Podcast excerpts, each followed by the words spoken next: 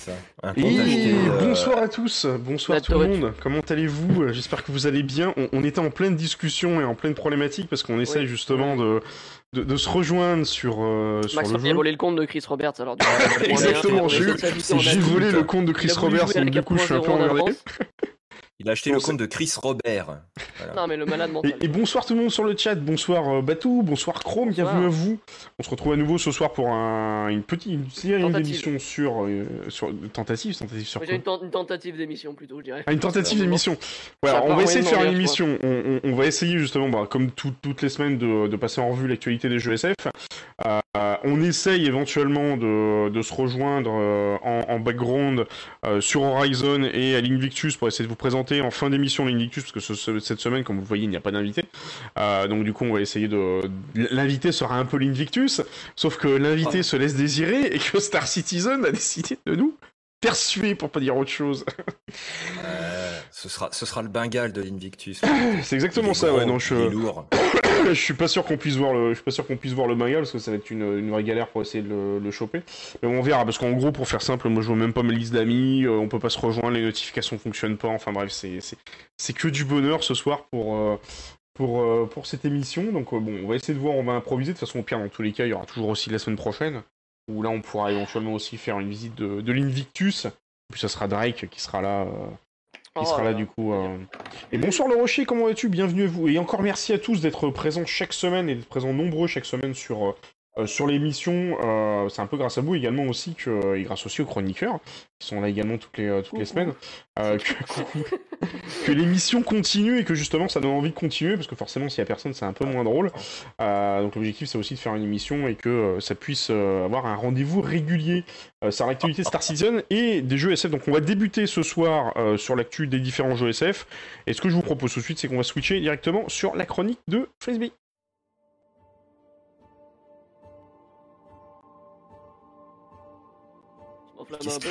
Dites-le.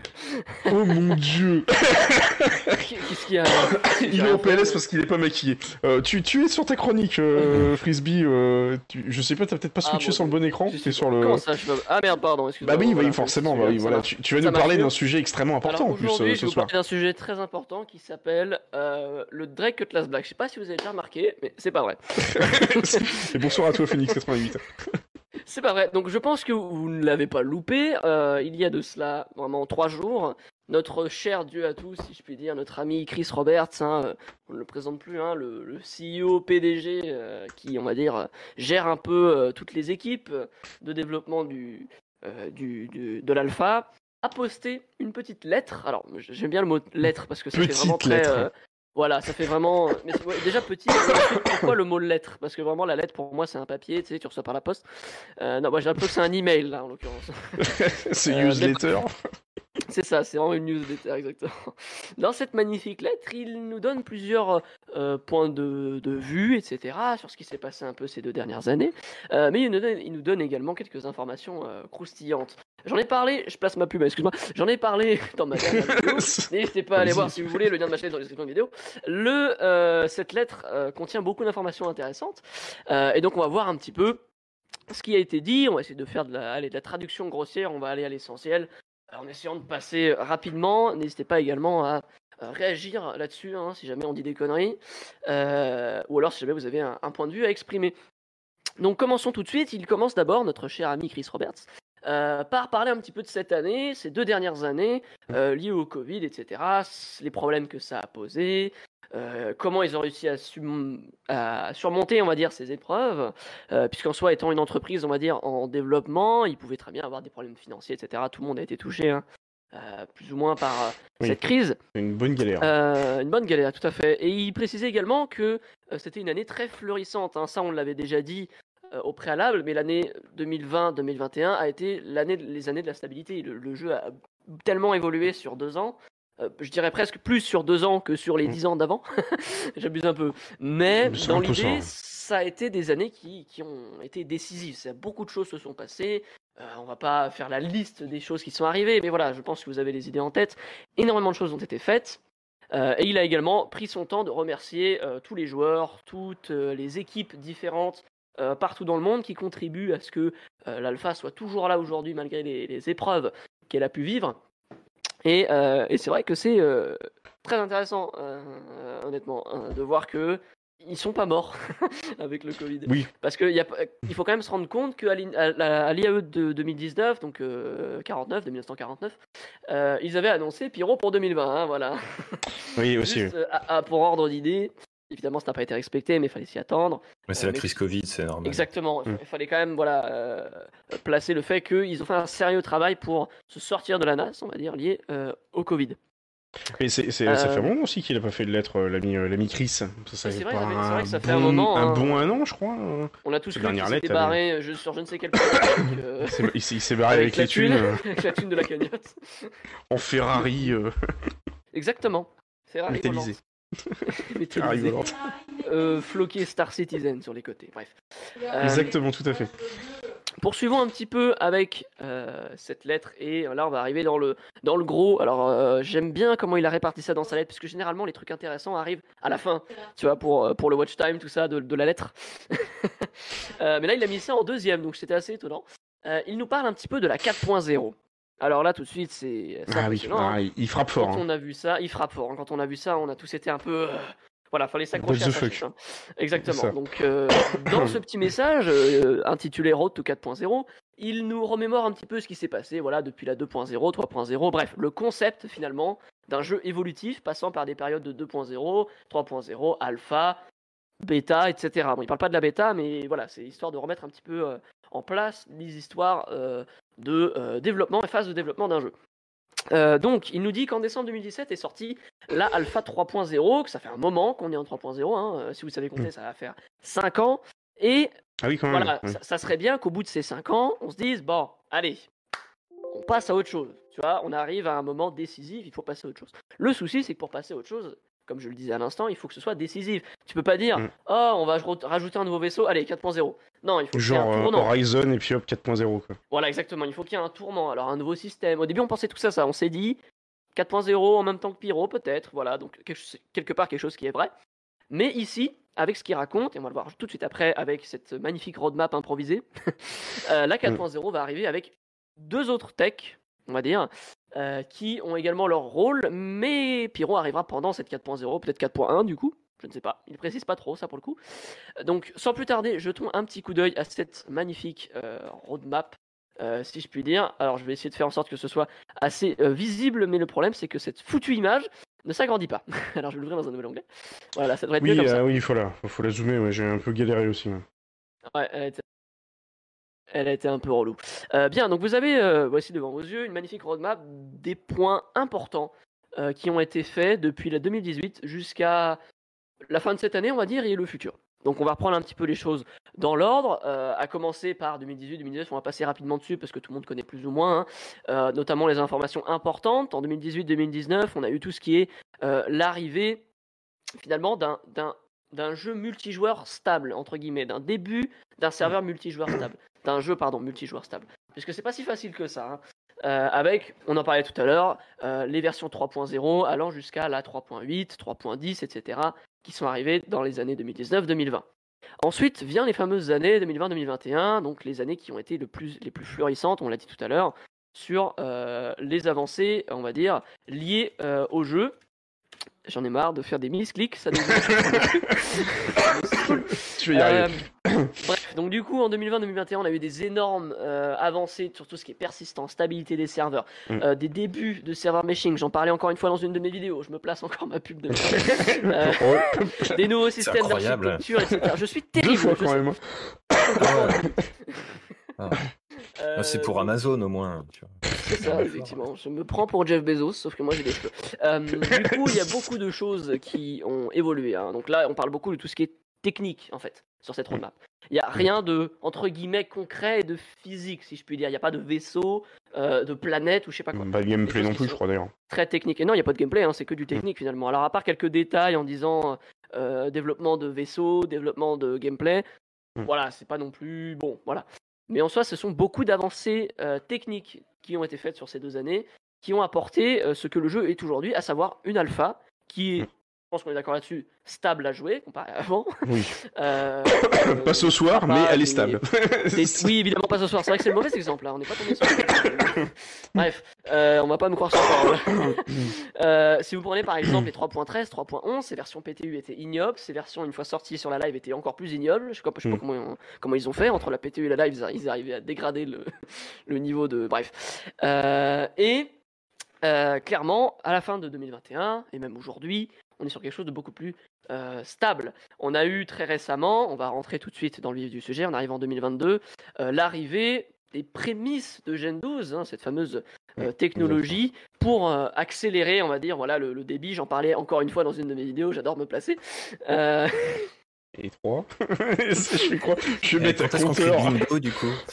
Je me licencie à un moment. bingo Mais c'est parce que, je suis désolé, je t'expliquais bien dans la vidéo. Bah alors, tu sais quoi, je vais te placer aussi. J'en ai parlé la semaine dernière dans l'émission de Max Fly. Alors, si vous voulez aller le voir, c'est sur sa chaîne. Euh, donc j'en Et c'est dans la vidéo de Free aussi, c'est une pierre de coups. mais, de toute façon, puisque vous allez aller voir la vidéo de Max Fly, mais de toute façon, c'est un extrait de ma vidéo qui est dans son stream. Donc bref. Voilà, donc. Euh, c'est une publicité ciblée. Euh, donc on a tout ce qui est voilà, la stabilité, les fixes de bugs, les arrivées de persistance un petit peu plus complètes. Là, on est sur des mm. choses. Max Fly, il a expérimenté, je pense que l'air aussi. Tu te déconnectes dans ton vaisseau, tu te reconnectes trois semaines plus tard, tu es au milieu de. entre entre, euh, j'allais dire Pyro, mais non, entre, entre Yella et, et, Crusader, et tu comprends pas. Attends, Bientôt Pyro. tu t'endors dans un lit, tu réapparais dans un lit, tout fonctionne bien. Mm. Euh, vous voyez ce que je veux dire Alors je vois que ça débat beaucoup sur ma casquette. Sachez que c'est une casquette personnalisée puisqu'il y a mon nom qui est écrit euh, dans le coin. c'est une casquette Ferrari en plus. C'est une casquette oh Ferrari. Là là là eh, oh, il fait replacement produit. c'est incroyable. Je suis le pire. Ça va, j'aurais pu exposer. Euh... Ouais, non, ça va. Bref. Euh, donc du coup, voilà, on parlait de beaucoup de choses euh, liées à la tech, aux tech qui ont été mises en place sur 2020, 2021 et début 2022, et ça va se poursuivre. Comme vous mm. pouvez le voir sur ce magnifique trait rouge qui représente aujourd'hui, on va avoir euh, une arrivée en 3.18. Et là, tout de suite, il y a des gros mots qui s'affichent, des gros mots, hein, des insultes même, qui s'affichent en violet actuellement sur l'écran, des choses que, que, que ne voulait pas trop aborder visiblement. Peut-être qu'ils avaient peur d'aborder le sujet, tu dans un, dans un, peur des réponses. Les deux, les deux choses qui apparaissent là, hein, elles sont juste ici, juste là. C'est le persistent streaming et le server meshing. Le euh, PES, pardon. ne pas confondre avec le jeu de foot. Hein. Oh. Ça allait pas de moi, c'est une blague à Devin, je l'ai entendu sur un stream tout à l'heure. oh là là. Persistante ah, anti-streaming. Alors, du coup, ce qu'il faut savoir, c'est que avec l'arrivée de ces versions, ça va un petit peu évoluer. Je pense que vous avez tous en tête la roadmap actuelle, euh, si mm. j'arrive à écrire correctement roadmap, qui va jusqu'en 3.19. Euh, Mais bref, la roadmap. 18, 18. Il n'y a même pas la 3.19, je crois. Je crois qu'elle est indiquée, mais voilà, il n'y a rien. Ah oui, voilà, c'est ça, il n'y a, rien dedans, quoi. Il n'y a rien dedans. Euh, mais euh, d'ailleurs, tu penses qu'il y aura une 3.1 ou qu'ils vont passer directement en 4.0 C'est la question bah, justement, que je on va, on va y venir puisque nous avons euh, cette roadmap nous donne des informations qui nous laissent entendre des choses. Hmm. nous allons en revenir juste après. la roadmap, du coup, voilà, on sait maintenant qu'il ne faut pas vraiment s'en fier. Je pense qu'elle est juste pas à jour actuellement et qu'ils vont virer la 3.19 et la 3.20. Tu vas comprendre tout de suite pourquoi. Dans l'idée, ils nous ont dit il n'y a pas si longtemps que ça que la roadmap ne voulait vraisemblablement plus dire grand chose ils ont changé un petit peu la méthode de fonctionnement de cette dernière. Euh, mais ne prêtons pas trop attention à la roadmap, prêtons plutôt attention à cette roadmap qui nous intéresse ici. Mm. Donc, d'après Robert. joli d'ailleurs. ça a été fait un peu à l'arrache sur du Paint, euh, mais on... Paint, exactement. Paint 3D même peut-être, attention. c'est sur Windows 11, les gars. Euh, enfin bref, donc du coup, d'après cette magnifique roadmap, nous allons avoir une 3.18 qui devrait sortir. Et d'après la lettre, évidemment, puisque c'est précisé, euh, la cadence de testing, etc. Alors, sachez que dans cette lettre, on ne mentionne pas ni de 3.19 ni de 3.20. On parle uniquement de 3.10 et de 4.0. Donc à partir de là, on peut imaginer qu'il va y avoir 2 entre les deux, euh, un peu. C'est ça, exactement. Ça part effectivement de 3.17.2. Euh, cela, il nous indique également qu'il va y avoir une très longue phase de PTU pour la 3.18. Entre 2 à 3 mois, je pense qu'on peut y ajouter quelques semaines hein, pour les évocati, à moins que ce soit combiné déjà dans les 2-3 mois, euh, avant une sortie visé pour le troisième trimestre de cette année. Alors, personnellement, j'y crois pas trop. Vu les technologies, j'y crois pas trop, puisque cette mise à jour devrait faire. Avant la fin de l'année, quoi. C'est ça, avant la fin de l'année, mmh. devrait faire euh, son arrivée le persistent streaming sur la 3.18, la persistance complète. Là, on déconne zéro, c'est du sérieux. C'est une full persistance avec un système de back-end de malade, une logique de malade, un truc de malade qui fonctionne super mm. bien. Faut croire. Oui, ils, ont fait, ils expliquent d'ailleurs dans la lettre qu'ils qu'ils ont fait un test. Hein, je sais pas si tu l'as si tu l'as vu ou pas. Euh, et qu'ils ont fait, ils indiquent en fait qu'ils ont fait un test sur un serveur où ils ont balancé une série d'assets, des vaisseaux, ils ont fait jouer la persistance, ils ont fait crash le serveur volontairement, ils ont relancé un nouveau serveur et la persistance a fait son boulot et tout est revenu en fait. Le serveur, tous les assets ont repop, tous les vaisseaux ont repop. Et là, je pense qu'à mon avis, euh, on aurait voulu être une petite souris et être sur place. À mon avis, ça doit être ouais, les gars, ils étaient là un peu comme, euh, let's go Tu vois les, les images de la NASA là quand ils font atterrir Exactement, voilà, c'est ça en mode ouais bah, À mon avis, ça doit être pareil. Je, je, pense qu'à mon avis, pendant quelques minutes, le mec qui doit être le persistance univers, streaming, en entity streaming, il doit être là avec une larme en train de se dire putain, si ça marche pas, je suis dans la merde, comment on fait? Et là, ça aurait été l'enfer quoi. Ils ont dû sauter de joie euh, actuellement chez, chez, Ils ont dû, ils ont dû mm. tout casser. Effectivement. Non, vas-y, je te laisse continuer sur. Euh, ah, enfin bref, oui, je sais même plus de quoi je parlais du coup. Ah oui, c'est vrai, voilà, pardon. La 3.18, donc oui, avec l'arrivée du persistent streaming, etc. Euh, les serveurs de backend, tout ça, des choses qui fonctionnent parfaitement bien. On est sur quelque chose de quasiment fini en fait, d'un point de vue de la persistance, etc. Euh, à savoir que, prenons un exemple de ce que devrait être normalement cette persistance. Si vous lâchez votre meilleur FS9 à un endroit précis sur Yela, si vous changez de serveur, techniquement, vous devrez l'avoir au même endroit. Hmm. Alors, est-ce que ça va être vraiment à ce point-là la persistance? Je sais pas ça va être tout de suite comme ça. Ça? a l'air. De ce qu'ils disent, ça a l'air. Ça, de ce que, de ça, oui, ça a l'air. Visiblement, mm. de ce qu'ils disent, ça a l'air d'être ça. Donc, on verra. Euh, il nous parle également euh, de DGS Server Not Split, de Server Mesh Tech Preview. Mm. Alors ça, je pense pas que ce soit pour des 3.18.0, peut-être des 3.18.1 éventuellement. Ils vont peut-être arriver ça euh, plus séparément, puisque je pense qu'ils auraient tout mis dans la même ligne sinon. Mm. pour ce qui est du, du, DGS Server Node Split, je pense que c'est, ça parle de lui-même si vous n'êtes pas très bilingue. Euh, vous avez le délire de nœuds des serveurs, bref, vous avez compris, serveur meshing, voilà. C'est un prémisse. Puis ensuite, on a un autre prémisse avec le serveur mesh tech preview. Voilà, c'est une preview, exactement, ça porte bien son nom. Avec le euh, Very Server Mesh Prototype. Vous avez compris. Euh, dans l'objectif de release ça sur une PTU avant la fin de l'année. Hmm. C'est précisé. Et ensuite, nous avons tout de suite une 4.0 qui arrive avec une avancée majeure. Parce que bon, déjà que la persistance streaming c'est majeur, il fallait, comme on l'a dit plus tôt, une avancée majeure pour justifier le passage de la 3.18 à la 4.0. Le serveur meshing qui va faire son arrivée en tant que euh, deuxième release importante, le serveur meshing complet avec des services hybrides de nœuds, etc. et des simulations possibles entre Stanton et Pyro, voir ce que ça donne, si ça tient. Mm. Et à partir de là, on peut imaginer que si tout fonctionne bien, pas précisé, mais on peut imaginer que effectivement, et ça rejoint les euh, les estimations que, avait fait, euh, que tu avais fait, Max, la semaine mm. dernière, ça euh, rejoint le fait que Pyro pourrait sortir en milieu d'année prochaine. C'est ça. Si, si, tout roule bien, on va mm. dire en début d'année, avec le serveur mesh, alors on pourrait commencer à balancer des petites théories, genre la 4.0 sortira au mois de mars 2023, peut-être. Oui, moi je dirais le premier trimestre, ça serait dans ces eaux-là. Puisque visiblement ils ont l'air motivés pour le faire avant la fin de l'année. Mais j'y crois pas trop, donc ce serait plutôt effectivement premier trimestre mm. de 2023, mars, avril, mai, pour avoir Pyro, juin, juillet, août, peut-être septembre éventuellement. On va dire que la même date l'année prochaine, on se retrouve dans un an à la même date, même heure. On peut mettre un à couper, comme mon avis. Très bonne idée de savoir. voilà, où on est déjà même pyro euh, accessible. Et c'est possible, visiblement, on est déjà pyro. On verra ce que ça donne, les phases PTU, hein, il y aura du très gros boulot. Alors ensuite, autre chose euh, par rapport à ces mises à jour, j'en parlais avec un ami à moi qui est Vocati. Évidemment, ça va demander beaucoup de travail euh, d'avoir ça sur les PTU. C'est pas précisé dans la lettre. Donc il va, il va se passer quelque chose qui est très intéressant euh, pour euh, pas mal de joueurs, c'est qu'il va très probablement y avoir une phase de recrutement chez les Evocati pour pouvoir tout simplement euh, retrouver un petit peu tous les bugs, tu vois, parce qu'évidemment, qui dit... Aurais-tu envie d'essayer de glisser une phrase pour dire putain mais prenez-moi comme Evocati, ça fait 4 fois que je demande. Absolument pas. Alors si vous, êtes, si vous souhaitez alors je dis ça, voilà, vraiment, c'est super aléatoire ça chez les évocatifs. J'ai pu discuter avec deux trois personnes. Je dirais pas qui pour pas qu'ils aient de problème. Euh, sachez que les tiré aux fléchettes, non sont... Comment? C'est tiré aux fléchettes? Non. sachez que aussi un peu. C'est-à-dire qu'ils prennent la liste des joueurs, ils scrollent dedans et il y a Chris qui dit stop et ils prennent le gars. Oui, donc c'est tiré aux fléchettes, quoi.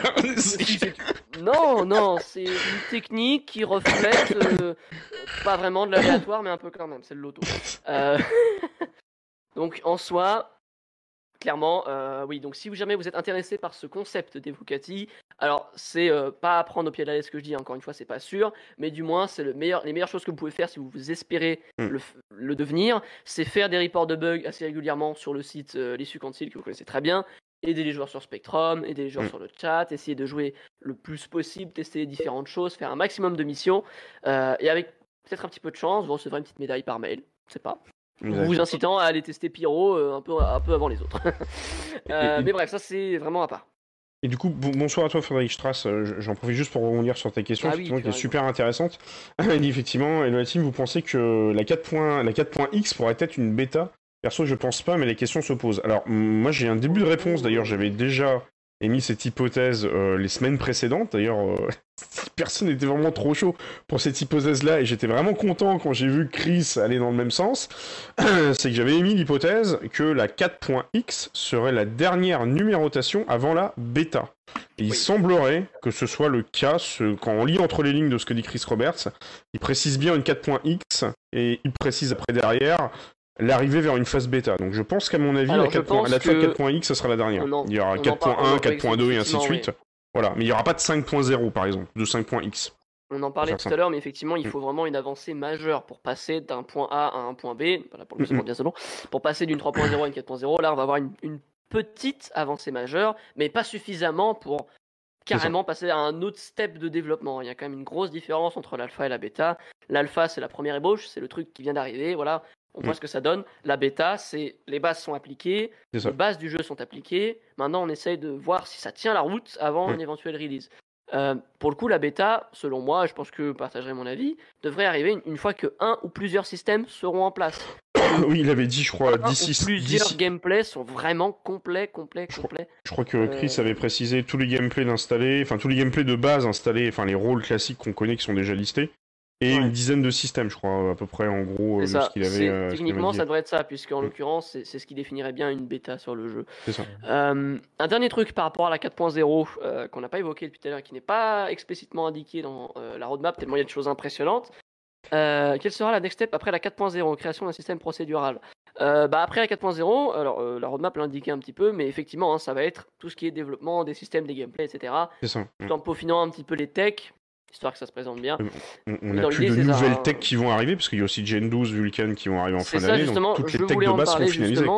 Euh, ils n'en parlent pas explicitement dans la roadmap, mais dans la lettre, mm. ils le précisent que Gen 12 et Vulkan devraient effectivement être prêts d'ici à la fin de cette année, ou alors début d'année prochaine, si on est un petit peu plus large, euh, de sorte à ce que la 3.18, voilà, ils en parlent ici, hein, la 3.18 puisse release Vulkan, hopefully by the end of this year. Juste avant la fin de cette année. Bah, la 3.18, ça va être costaud, hein. Je pense que ça va nous faire bizarre. Hein. Très costaud, je pense. Je, crois que les 2-3 mois de PTU sont justifiés. Ouais, je pense qu'ils avaient dit d'ailleurs que la 3.18 serait un gap beaucoup plus important que ce qu'on a eu avec la 3.15. Donc déjà, c'est pour dire que déjà que la 3.15 c'était déjà costaud quand on l'a eu. c'était ma stock. ouais, ça, ça fait déjà mal avec le gameplay médical, mais là je pense que la 3.18 on n'est pas prêt. Hein. Clairement, je vous le dis, je pense qu'on n'est pas prêt. Alors voilà, on voit un peu plus loin qu'évidemment notre cher ami euh, Robert nous, nous le, la 4.0 pour le Q1 de 2023. Je sais pas si ça va se faire, mais bon voilà. Euh, et ensuite, voilà, il nous parle d'autres choses comme les events dynamiques, les différents gameplays euh, importants comme le Salvage, Cargo Refractor, ce genre de mm. choses, Bounty Hunter V2, euh, gameplay sur la live, il nous parle encore un petit peu de la 4.0 PTU. enfin bon. Alors, il est quand même très énervé puisque il précise quand même qu'il veut avoir la 3.18 et la 4.0 presque en simultané en fait. Entre cet été, oui, qui, Va, qui, Va, arriver là, et cet hiver. Donc, alors on peut effectivement partir sur cet été pour la 3.18, cet hiver pour la 4.0, jusqu'à là ça semblerait logique, avec 2 à 3 mois de développement à chaque fois. Euh, ma question était pas très claire, je pense quelle, quelle évolution de techno donnerait une 5.0 euh... Il n'y a plus d'évolution techno, je pense que les briques sont posées une fois que 4.0 arrive. En fait, la, la, VR, je sais plus trop qui c'est qui en parle, qui en parle dans une vidéo. Euh, le rachat d'Elite Dangerous, c'était fort quand même. J'avoue qu'elle est pas mal. Bon, c'est pas gentil pour les gens de chez Elite parce que j'ai entendu plusieurs fois des, euh, des joueurs, d'ailleurs, il faudrait faire un gros sujet, j'ai une personne que je pourrais inviter sur, sur cette question-là. Il y, y, a énormément de joueurs qui commencent à, à partir de Elite Dangerous pour aller sur Star Citizen parce qu'ils commencent à en avoir marre en fait de la roadmap et du peu d'avancée côté Elite Dangerous. Il faut dire que c'est euh, déjà tellement avancé mm. que voir un jeu excusez-moi, hein, objectivement un peu mieux visuellement surtout. Alors après, chacun son style, mais dans un style plus réaliste. C'est vrai que quand le jeu est, en cours de développement et a des promesses qui, pardon, ont l'air un peu plus intéressantes en règle générale. Hein, ça va plus loin. Euh, ça, ça va beaucoup plus loin dans le réalisme. C'est hmm. normal que ça attire un petit peu des gens. Après, je pense qu'il y aura toujours ces petites rivalités, ces, deux écoles plutôt élites. Sinon, joue aux deux, hein, c'est, euh, les deux sont très bien. Faites pas chier, achetez les deux. Les Dangerous, ça coûte 20 balles. Sur quand, un quand, quand l'un marche pas, vous allez sur l'autre. Hein. c'est ça. Parce que, voilà, c'est, quand vous, pendant les Free Flight, vous allez sur Elite Dangerous. Vous savez, c'est un peu. Elite Dangerous, c'est un peu comme votre maison de vacances quand vous habitez dans un endroit et qu'il y a trop de monde. Genre, par exemple, j'ai des amis qui habitent du côté de La Rochelle et tous les ans, il y a la... les francopholies et ils ont un appartement sur Paris. Comme ça, dès qu'il y a les francopholies, ils se cassent. Bah, Elite Dangerous, c'est pareil. Dès qu'il y a de la Free Fly sur euh, Star Citizen, vous vous barrez sur Elite Dangerous. comme ça, vous êtes tranquille. C'est quand même un concept de se barrer à Paris pour les vacances, mais euh, ok. C'est vrai qu'après, bon, C'est pas fou, c'est vrai, effectivement. Bon, après, c'est des Ronchelais aussi. Alors, je sais, ils, ont, euh, ils sont en vacances toute l'année, donc du coup. Euh. J'ai une petite question, moi aussi, parce que je vois marqué sur la roadmap un truc. alors, le MVP chez moi, c'est Minimum Viable Product. Qu'est-ce qu'ils mettent derrière? Parce que. Le MJP peut être. Ouais, le MVP, c'est assez léger. Hein. Ils surnomment le. Oh, alors, attends, merde. J'ai zoomé un peu fort. Parce que ça peut être euh, la promesse, c'est dire euh, c'est bon, ça fonctionne. Euh. Serveur ah, le MVP, le serveur meshing, j'ai compris le MJP. Non, j'ai pas, entendu le project. Ouais, ouais. Ah oui. Hum. Et donc effectivement, c'est juste dire bah ça marche, c'est le minimum syndical qui fonctionne. Donc après, encore une fois, la question c'est c'est quoi le minimum syndical pour s'y bah, C'est le statique. Le minimum syndical, d'après ce qu'on arrive à lire. C'est le machine statique. C'est ça. This will be a static mesh of one single replication layer hybrid service and four DNS uh, nodes to simulate certain MPRO. Visiblement, le serveur meshing qui veut nous, qui veulent nous, nous release, hein, d'après ce qu'on peut lire, c'est une ébauche pour pouvoir tester et simuler euh, Stanton et Pyro euh, en même temps. Visiblement, c'est ce qu'ils veulent nous montrer. Alors, je pense quand même que ce sera très avancé. Euh, avec évidemment une continuation qui va se faire derrière, il le précise, hein, avec effectivement un serveur meshing complet, un peu plus tard. Il précise ici un Start Planning and Work on Dynamic Server Mesh. Mm, mm. Donc je pense qu'effectivement ça arrivera un petit peu plus tard dans l'année 2023. Mais je pense que ce sera une bonne ébauche, ça nous donnera une bonne idée, je pense, euh, de ce que bah, donnera le meshing. Déjà, s'ils nous mettent le meshing déjà, ça sera déjà une énorme avancée, on pourra sabrer le champagne, parce que depuis le temps qu'on en entend parler de ce truc, c'est un peu, j'ai l'impression que c'est la, sortie de Doom, toi, c'est genre l'arlésienne du jeu vidéo, ça fait des siècles. Mais vous inquiétez pas, les petits enfants, vous le verrez un jour, le serveur machine. Mais oui, Puppy, on t'y croit, ouais, non, vas-y, ah, c'est... c'est ça, exactement. Pour la prochaine génération. Et là, enfin, euh, enfin, ils vont pouvoir appuyer sur euh, hein. Power Off, Machine arrive. Donc euh, déjà, ouais, c'est déjà, c'est déjà énorme, quoi. Et comme dit alors, Amanda, effectivement, tu parles de la physicisation des dégâts et les fameux blindages. Alors pour, moi, ça fait partie en fait des technos qui, qui arriveront par la suite, mais là, je pense que vraiment, ce qu'ils essayent d'expliquer en fait entre la, la 3.0 et la 4.0, c'est que pendant toute la 3.0, ils ont intégré les technos vraiment en background qui permettent de faire tourner le jeu, comme le Comme le, la persistance. Au début, pendant un moment, c'était l'iCache. Ils ont fait 50 itérations, ils ont changé 50 fois. Donc, on est vraiment sur des technos en background que nous, on ne voit pas, qui sont transparentes à notre niveau. Voilà. Et du coup, en fait, la 4.0 marque vraiment l'espèce de, de, cisure complète en disant c'est bon, les gars, là, on a des, euh, on a un background technique qui est complètement finalisé, qui va être au point. On peut éventuellement l'améliorer et l'itérer par la suite, mais on n'a plus de grosses nouvelles techno à rajouter qui, euh, qui pourraient, euh, comment dire, qui pourrait poser problème au jeu. Et d'ailleurs, du coup, en même temps, ça met en place, ça met en exergue autre chose. C'est que euh, une fois qu'ils arriveront à la 4.0, ça veut dire que déjà toutes les technos aussi qui serviront pour Star Citizen seront également implémentées sur Squadron 42. Donc c'est super intéressant parce que ça veut dire que les deux jeux vont arriver dans une phase. Euh, Star Citizen va arriver en 4.0 sur une phase où il va y avoir que l'implémentation de gameplay et de contenu. Donc, ça veut dire qu'on va enfin pouvoir arriver à dire, il y a du contenu qui arrive sur Star Citizen maintenant. C'est plus, euh, on sera plus obligé de dire quand on parlera de Star Citizen à, nos amis de leur dire, ouais, alors ils vont intégrer euh, Vulcan, Jet 12, Lycash, le server machine. Et là, t'es gens qui t'arrêtent, font. Ah ouais. C'est quoi Je comprends pas ce que tu racontes. on va être obligé de leur dire, là, ils vont intégrer euh, le gameplay pirate, le gameplay machin, le truc. Tu vas pouvoir faire joujou avec ton mug et café. Les gens pourront dire, ah ouais, il y a du contenu. je pense qu'à la 4.0, ça va être ça. Hein. Je pense que ça va être essentiellement ça. Il va y avoir énormément de contenus qui vont arriver. Quoi. Euh... Moi, je me demande si ils sont encore du Star Citizen, car j'ai trop l'occasion d'être présent la journée où il streamait. Euh, j'ai pas restreamé depuis 15 jours sur, euh, sur Twitch, euh, Amanda. C'est comme j'ai repris le boulot, c'est un peu compliqué en ce moment. La seule type de vidéo et le seul stream que je me, je que j'arrive à tenir, c'est cette émission-là tous les week-ends. je vais essayer de, revenir en, live sur, sur Twitch. Non, vas-y, je t'ai coupé du coup, je te laisse finir, Frisbee. Oui, donc du coup, par rapport à cette tête, on va passer rapidement sur la fin, puisque ça, c'est étonnamment. Ah, non, il y, a encore autre chose qui est plus intéressant, pardon. Les studios. un truc. Euh, donc du coup, ça ce sont les fameux studios qui parlent un petit peu du fameux euh, studio Manchester, à Manchester qui va ouvrir incessamment sous peu, on va dire MDR, euh, également Francfort en Allemagne. donc, alors je vais vous faire un, un résumé très rapide parce qu'en soi, c'est pas ce qu'il y a de plus voilà, intéressant. Donc il nous dit que c'est une entreprise qui commence à grandir de plus en plus, mm. qui a besoin du coup d'avoir une bonne coopération avec ses employés, etc. De sorte à ce que tout le monde travaille dans l'harmonie. Euh, bref, vous connaissez, il faut que tout le monde ait un petit peu son espace de travail, que tout se passe bien dans une entreprise. Je pense que vous connaissez un peu le délire. Et quoi de mieux pour ça que d'avoir ses propres bureaux, etc. Euh, avec une surface de malade pour pouvoir développer correctement Star Citizen et Squadron 42. Enfin bon, voilà, donc euh, avec ces deux euh, lieux, à Manchester euh, en, Angleterre et avec Francfort en Allemagne, ils devraient avoir le nécessaire pour loger pas mal de... loger pour... oui, c'est loger, on va dire. Oui, c'est un peu ça, oui. Ça ouais, pour loger pas mal de leurs employés. pour le moment, évidemment, tout est en travaux. mais voilà, ça c'est pour le coup, c'est pour le coup, c'est un côté qui est un petit peu style, leur bureau. Hein. C'est la vache, classe. C'est pas mal mis de côté, mais quand on voit ce que ça donne, on se croirait ah, bah, vraiment à Microtech. Euh... Bah, c'est beau, c'est super beau. Et je trouve que c'est génial comme truc. Ça me fait un peu penser. Je pense que vous connaissez un petit peu le siège de Google euh, hmm. à Los Angeles. Euh, je sais pas sûr que c'est Los Angeles. Bref, à Silicon Valley du moins. Euh, pour, le coup, ils sont très inspirés dans leur délire, dans, ce qu'ils font. Et je pense que ça, ça a effectivement un, un rôle important auprès des développeurs, des équipes, puisque s'ils sont pas vraiment dans un bon endroit de travail, ils vont pas travailler correctement. Par extension, les développements vont prendre plus de temps, vont être moins bien, etc., etc. Donc finalement, même si ça paraît entre guillemets ridicule comme ça, ça a forcément un impact sur le jeu, sur nous en tant que joueurs. Euh, donc c'est quand même important d'en parler euh, dans cette lettre, et il a bien fait.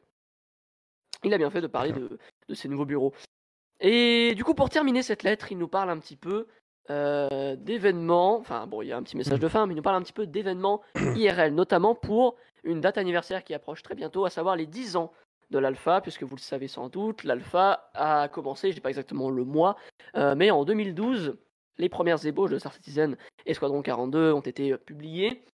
Euh, et à cette occasion, il souhaitait, entre guillemets, faire euh, certains événements, notamment la CitizenCon, que vous connaissez, je pense, très bien, qui, malheureusement, je pense, vous le savez déjà, n'aura pas lieu en présentiel, elle sera à nouveau en distanciel comme la dernière fois. Euh, bien que cette fois-ci, ils nous précisent évidemment qu'ils vont euh, évidemment montrer toutes ces nouvelles technologies de server meshing, etc., de persistent streaming, Gen 12 Vulkan, tout ça, ils vont nous en parler encore plus et nous montrer un petit peu concrètement qu'est-ce que ça donne à cette CitizenCon. Euh, et enfin, deuxième événement, c'est le Bar Citizen World Tour. Alors je pense que vous connaissez tous un petit peu le concept de Bar Citizen. Il y en a notamment un hein, à la Beacon hein, de Liège qui aura lieu dans une semaine, même pas, un peu moins. Je ne serai pas présent. Euh, je, précise. Euh, je n'y serai pas présent. Ah oui. J'étais censé y aller, mais bon, manque de bol. Au dernier moment, euh, sur le panel des invités, on m'a dit qu'il n'y avait pas assez de place. Donc je t'avoue que faire l'aller-retour, plus de 6 heures de route pour aller là-bas, c'est un peu beaucoup, quoi, mais ça, ça pique. Malheureusement, je ne sais pas. Donc il nous en parle un petit peu de, de ce Bar Citizen World Tour. Donc ici, l'objectif serait de faire le concept de Bar Citizen un peu partout dans le monde. Donc le concept de bar citizen, pour ceux qui ne savent pas, c'est tout simplement un bar, puisque là tout va bien, avec des citizens. Merci, c'était tout pour moi. avec de la bière surtout, c'est le principal. S'il y a de la bière, il y a tout ce qu'il faut. dans l'idée, vous avez un barman qui sert des petites boissons, tout le monde discute autour du jeu, machin, un, barman avec les équipes, c'est toujours très sympa. Qui, vous sert des boissons sans bouillir. C'est de la bière euh, cristalline. Allez-y, follow là-dessus. Oh, mais c'est un barman qui réagit au quart de tour. Hein. C'est pas un barman, tu sais, à 3 FPS euh, qui met 5 minutes à réagir comme un microtech. C'est de la, c'est de la pips, ça s'appelle. La pips qui est présente dans Star Citizen. Je pense que vous la voyez euh, très souvent dans les différents magasins. Il s'agit de cette boisson, exactement celle-ci, que vous pourrez consommer en masse. c'est pas vrai, mais on va dire que c'est ça pour des raisons évidentes de, de voilà. N'en buvez pas trop quand même. Mais on va, vous allez pouvoir boire ça, peut-être, ce bar Citizen World Tour, je ne sais pas. Euh, mais bon, en tout cas, oui, pour fêter euh, les 10 ans anniversaire euh, de Star Citizen, quoi de mieux que de se retrouver entre joueurs, slash développeurs et équipes pour fêter tout ça. Et enfin, pour terminer cette lettre, donc, les derniers remerciements sur l'équipe, sur les joueurs, etc. En montrant, on va dire, son enthousiasme, comme quoi son projet, son bébé, j'ai envie de dire, est en train de, de vraiment mmh. devenir quelque chose d'important. C'est quelque chose qui devient réellement sérieux. On parlait encore, il n'y a pas si longtemps, de dire server meshing, est-ce que, est-ce que ça va vraiment arriver? Est-ce qu'on a est-ce que c'est possible qu'avant ça clame parce que manque de thunes ou je sais pas quoi? Euh, sachez que euh, la cagnotte continue de grimper tous les jours. Hein. elle a dépassé il y a peu euh, les 460 millions de dollars. Et 500 millions bientôt. Et bientôt les 500 millions. Donc là, on peut dire, voilà, exactement, Chrome, hein, que le jeu devient un jeu. on parlait, c'est quand l'alpha devient un jeu, littéralement. Et là, on... Chris Roberts exprime réellement son enthousiasme avec ça, en signant la fin de cette lettre. Mm et en espérant euh, qu'on soit toujours plus nombreux sur ce jeu et que tout se passe euh, pour le mieux avec les équipes et qu'on puisse avoir ces technologies en temps et en heure pour pouvoir y profiter quoi. Merde ça fait un moment qu'on attend le meshing c'est clair laissez-moi aller sur je... je veux aller voir une je pense je pense qu'on n'est pas prêt hein, pour euh, je pense qu'à mon avis il va y avoir beaucoup de déçus sur quand le jeu va arriver enfin quand il va être bien bien avancé. Je pense qu'il y a beaucoup de joueurs qui vont être surpris et un peu déçus euh, du jeu parce que c'est vrai qu'aujourd'hui c'est un peu en mode what the fuck, on fait un peu ce qu'on veut, on fait un peu les cons et tout. Sauf que par la suite, comme tout va persister, ouais, c'est ça exactement, il faudra faire quand même super gaffe à ce qu'on fait. Et euh, je pense qu'il faudra pas se la jouer parce que j'entends souvent dire que oui, tiens, c'est un GTA de l'espace. Ouais, bon, ça va dans GTA, tu peux faire un peu le con, il y a pas, bon, il y a des conséquences, mais quand ça va, tu peux t'y retrouver, retrouver. Sauf que dans Star Citizen, non, ça va pas trop être le cas. Euh, faut faire vachement gaffe à ce qu'on va faire et à mon avis, il y aura beaucoup plus de, conséquences. Du coup, pour répondre à ta question, euh, Frédéric Strass, euh, pour participer, en fait, c'est simple. Si tu veux euh, participer au débat, en, fin d'émission, en général, on donne la, parole également aux, viewers. Donc, tu as juste à être sur le. Je sais pas si tu as rejoint ou pas, ou tu connais déjà le Discord. tu rejoins le Discord, il y a un channel un peu plus bas qui s'appelle Émission Live. et dans cette section-là, tu peux à la fois écouter le live directement en tant que simple auditeur, mais également en fin d'émission, euh, tu pourras venir poser ta question. En général, on fait tourner les, personnes une par une pour, euh, pour, poser leur question du coup. Donc n'hésitez pas à rejoindre le Discord si vous souhaitez participer et donner votre avis. Euh, mais dans tous les cas, bah, merci Frisbee pour, pour ta chronique. Et, et du coup, on se retrouve tout de suite pour l'actu justement SF de la semaine.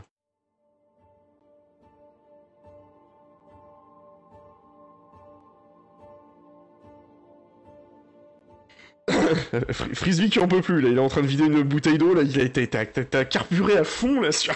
c'est vrai que t'as quand même passé vachement en vue, le... vachement en vue, en fait, la totalité de l'actualité. Euh. Mais qu'est-ce qu'il y avait des choses Elle était longue, ouais, mais elle est super, super intéressante. Mais du coup, je sais pas, je sais pas ce que toi t'en penses, parce qu'on n'a pas entendu beaucoup euh, l'air de, en même temps, c'est, qu'en penses-tu, l'air sur, euh, je vais le faire parler un peu, histoire de la réveiller. en fait, il est en train de finir sa chronique en background. Je suis sur Horizon, je suis en train de tester des trucs, je tourne autour ah oui, du C'est le, mec pas attentif du tout. Euh, non, non, non. Alors, en fait, la lettre, je me suis promis de la lire. Quoi? Tu joues à Star Citizen? Tu stream Star Citizen et tu ne lis pas la lettre? Bah ouais, moi je suis un mec comme ça. J'en entends tellement parler en fait que euh, euh, je, trouve ça assez rassurant qu'il sorte de son silence. Normal. Alors j'espère que Chris Roberts n'est pas un Elon Musk en puissance. Oh, un petit peu. Euh, un peu quand même. Donc, euh, Elon Musk, euh, c'est typique. Vous prenez tout ce qu'il dit et puis vous rajoutez 2 à 3 ans derrière en général. Et ça, c'est le minimum standard pour que ça marche. Voire un peu plus. Mais, mmh. voire un peu plus. pour Mars, effectivement, il est plutôt à la bourre. Encore que c'était dit 2030, je crois, pour le premier. donc il a encore un peu de. Starship en 2020. Je crois que c'est 2030, je croyais que tu parlais de Star Citizen. je vais dire, oula, quand même pas, j'espère pas, parce qu'une bêta en 2030, on n'est pas rendu. On parle de tir sur Mars, attends. Non, non, mais voilà, bon. Après. Oui, c'est 2030, exact, oui. Je pense, une émission sur Netflix d'ailleurs. Quand t'as un mec comme euh, Chris Roberts ou même un Elon Musk, c'est aussi une stratégie. C'est à la fois, bah, je fais rêver mon joueur. Et effectivement, ce qu'il annonce, c'est super parce que euh, si euh, le serveur meshing, qui est quand même dans toutes les mécaniques qui sont attendues autour de Star Citizen, t'as le serveur meshing qui est juste le point d'angle, enfin le point d'orgue, pardon, de, du développement in-game et de l'aventure que nous, en tant que joueurs, on va vivre et euh, savourer, je dirais. Euh, donc le fait qu'il l'annonce, c'est effectivement un, pas de géant pour lui tout seul et pour nous aussi. Euh, il, manquera derrière tout cet aspect création procédurale des planètes parce que moi j'ai mmh. une énorme attente à titre personnel sur le, gameplay exploration. Ah, pareil, ça c'est un truc. Et, je ne sais pas comment les deux pourraient cohabiter, ça serait intéressant de voir. Mais en tout cas, je pense que quand il fait ça, donc c'est pour nous rassurer, c'est pour nous donner un horizon, même si on sait pertinemment qu'on va rajouter quelques mois, voire éventuellement une année, euh, une année et demie, histoire d'être sûr. Mmh. Euh, c'est l'année glissante. oui, alors je, vois la, réaction d'Amanda. Euh. mais ce qu'il faut comprendre aussi, c'est que souvent, quand vous avez un patron qui sort un truc comme ça, c'est aussi une manière de dire à ses, à ses collaborateurs bon les gars euh, là on est engagé en fait maintenant donc euh, il va falloir vous tirer un petit peu les doigts et démerdez-vous et si ça avance pas assez euh, si c'est un problème de moyens etc mm. venez me le dire et on mettra les moyens parce que effectivement tu, tu, citais frisbee le, le, Starship ou MaxFly je sais plus lequel des deux du coup. C'était moi le Starship sur sur sur SpaceX. Mm quand tu vois la quantité de tests et de lancements qu'ils ont fait ces derniers mois, bon, ils sont un petit peu calmés, qu'on foiré, mais en fait ils l'ont ils l'ont fait à la Shadok, c'est-à-dire que ils balancent, regarde ce que ça donne. Plus ils ont essayé, moins on a de chances d'échouer en fait. C'est un petit peu ce, ce délire-là. Et donc ils ont essayé au maximum, au maximum, au maximum, et ils ont foutu des moyens en fait dedans. Donc je pense qu'effectivement maintenant on sait que Star Citizen euh, et euh, Squadron 42 par extension a, été quand même crowdfundé euh, et au départ et encore aujourd'hui avec les pledges euh, des uns et des autres, que ce soit pour acheter les, les stand-alone, les, nouveaux mm. les, nouveaux vaisseaux qui sortent, ou via les game packages pour les nouveaux joueurs qui sont attirés après les free fly. Euh, c'est plus un problème de moyens, parce que je veux dire, quand tu te permets de construire deux immeubles, etc., le, le, gars mm. donne aussi finalement un petit peu le, un appel d'air ou un petit, un petit coup de pied là en disant bon les mecs là maintenant euh, on va y aller et, euh, et, et, on va se donner à fond. Donc moi ce que j'en pense c'est plutôt euh, encore une fois stratégie de com et on en parlait en off il me semble ou quand je moi aussi j'ai fait un peu de pub quand je streamais je sais plus c'était Max Fly. Mais tu as le droit ça doit se donc Heureusement que j'ai prévu des commandes pour tout le monde. Hein. Mais au-delà de ça, blague à part du coup. Euh, c'est vrai que le, marketing, la stratégie marketing de, de, CIG va être, euh, va être franchement à regarder de très près. Et j'entends euh, pas mal de streamers, par exemple, sur euh, hier et aujourd'hui, qui ont tiré à boulet rouge sur CIG parce que les serveurs sont complètement en carafe avec l'Invictus, etc. Et en fait, ils sont même pas foutus de faire un tweet. et, et c'est là où il va falloir qu'ils soient très bons parce que certes, Chris Roberts fait une lettre, mais la lettre ne s'adresse qu'à ceux qui savent, finalement, euh, ou qui, euh, qui, ont la curiosité d'aller la lire. Par contre, les personnes qui sont hors de Star Citizen ou qui regardent ça de très loin, ah oui, non, mais elles sont. Euh, bah, Tout ce qu'ils voient, c'est un jeu, ça fait 11 ans qu'on en parle, il y a toujours. c'est ça, et puis c'est toujours marqué alpha, et puis quand en général ils vont sur des streams, une alpha, tu tombes toujours sur un mec qui dit Ah, mais il y a un bug Et puis ils font Oh, bah tu vois, c'est de la merde Exactement, exactement. Donc, euh, la lettre s'adresse à une communauté d'aficionados, donc c'est encore un moyen de dire euh, attendez les backers, restez euh, parce que là on va quand même vous envoyer de, la purée. Attendez, le dessert est bon, restez dans le restaurant. C'est ça. Il prend un peu un risque aussi. Hein. Musk l'a fait avec Tesla auparavant et puis et puis d'autres de ses initiatives, dont SpaceX aussi. Euh, donc à voir. Après, euh, moi je suis curieux de voir la stratégie marketing qu'ils vont avoir au-delà de l'Invictus et de l'IAE et des Freefly qui sont parsemés euh, sur ces deux events et sur quelques autres à côté, pour arriver vraiment à communiquer, à communiquer auprès d'un très grand nombre de joueurs et expliquer pourquoi il aura fallu 12 à 15 ans pour sortir. Je, pense avoir une petite idée là-dessus. À mon avis, je pense qu'ils ne vont pas du tout communiquer sur le fait que ça a été long. Ils vont sortir le jeu. Euh, je pense que ça va être, en théorie, il n'y a aucune raison, ça devrait être un succès commercial garanti, parce que justement, il, déjà, il fait le buzz, parce qu'il a attendu depuis longtemps. Mais au moment où il va sortir, je pense qu'il va faire tellement le buzz, et si, évidemment, ça remet des si en, bouteille, qu'on mettrait pas en bouteille, euh, si ça fonctionne nickel et que les joueurs sont vraiment au rendez-vous et qu'ils s'éclatent vraiment, je pense qu'il compte sur le fait que euh, le succès de la visibilité fasse passer au silence le fait que c'est mis plus de 10 ans à se développer, quoi. Donc, euh, à mon avis, ça va être un truc comme ça, hein, clairement. il va Parce que je vois pas comment tu peux communiquer autrement, quoi. Tu peux pas te justifier que t'as mis du temps et tout, ça va être compliqué. Mais aussi, pourquoi forcément cacher le fait, en fait? C'est-à-dire qu'il est en train de faire un jeu. oui, c'est ça. Vraisemblablement jamais été fait avant. C'est exactement ça, bien sûr. Si tu mets de côté tout ce qui est voilà, Elite Dangerous, etc. Donc je pense qu'il a le droit, après, quand le jeu sortira, de dire voilà, on a mis du temps à le faire, mm, mm. on en est désolé, mais on y est arrivé, on a tenu bon, et c'est ça qui compte, tu vois. Il n'est pas obligé de cacher le truc en fait. Non, oui. Bah, bah je, suis pas en train de dire qu'il doit le cacher, hein. attention, quand je parle Mais tu as savoir comment il pourrait le, oui, comment il pourrait le communiquer pour, comment est-ce qu'il va arriver à casser. c'est vrai, il faut quand même réussir à. comment est-ce qu'il va arriver à casser euh, cette espèce d'image euh, de, Je, vais être très, très méchant, c'est pas du tout ce que je pense, hein mais euh, c'est des choses que tu peux entendre parfois ou lire sur des Oui, oui, tout à fait, oui, non, mais clairement. Même si c'est pas une référence Twitter, euh, des, des, jeux, un jeu pourri. L'air se fait l'avocat du diable ce soir. on l'a faut que j'arrête. C'est clairement. en fait, c'est euh, l'instant friction avant l'heure. il est bugué, ouais, en avance. Il est complètement bugué jusqu'à la moelle. Bah ouais, ok, bah maintenant, bonne chance les gars pour essayer de casser mm. cette image-là. Mais parce que même si on est 3, 4 millions à dire non, en fait, ce jeu est absolument extraordinaire, il y en a beaucoup qui pensent le contraire. Bah, après, c'est vrai que effectivement, je, te rejoins là-dessus, c'est que si par exemple le jeu sort, il va falloir vraiment qu'il soit nickel chrome et qu'il n'y ait aucun bug et que ça marche nickel, parce que s'il y a le moindre bug, ou si à la sortie, genre ça fait un peu comme un, c'est quoi le dernier jeu d'Amazon qui est sorti là, qui euh, ah, New, World, qui, euh, qui a fait un, méga buzz et tout, et puis au moment où les gens ont essayé d'y jouer, t'avais des fils de, au niveau des serveurs, et ils sont obligés de rajouter des serveurs à l'arrache. Là par contre, là effectivement, si ça se passe comme ça, ils, vont se faire descendre clairement. ils auront, ça marchera derrière, mais ils vont se faire descendre, c'est sûr. Mais avec eux, le truc, c'est qu'ils ont tellement de passé avec le jeu. Je pense qu'ils ont tout vu. ah oui, mais là, oui, clairement. Le jour où le jeu sort, me dire que les serveurs je pense que oui. Le jour où le jeu sort, je crois pas trop. Ils auront tout vu, je pense. Il y aura peut-être des déconvenus, mais ce sera de courte durée, je pense. Il y, a Chrome qui parle de l'univers. On, on, va en parler justement euh, tout, à l'heure. Donc on va revenir un petit peu sur le sur l'actualité euh, sur sur l'actualité euh, sur l'actualité SF. Et c'est bien que vous t'aies parlé tout à l'heure justement du, du serveur meshing parce que moi j'ai trouvé une petite news qui traînait justement sur le net. On, m'a plusieurs fois évoqué cette idée comme quoi effectivement les équipes de Rockstar attendaient que Star Citizen sorte le serveur meshing pour avancer sur GTA 6. Alors j'ai été super curieux, je me suis dit mais c'est quoi cette info, d'où ça sort et tout, c'est quoi le rapport? Donc j'ai un petit peu, j'ai un petit peu regardé.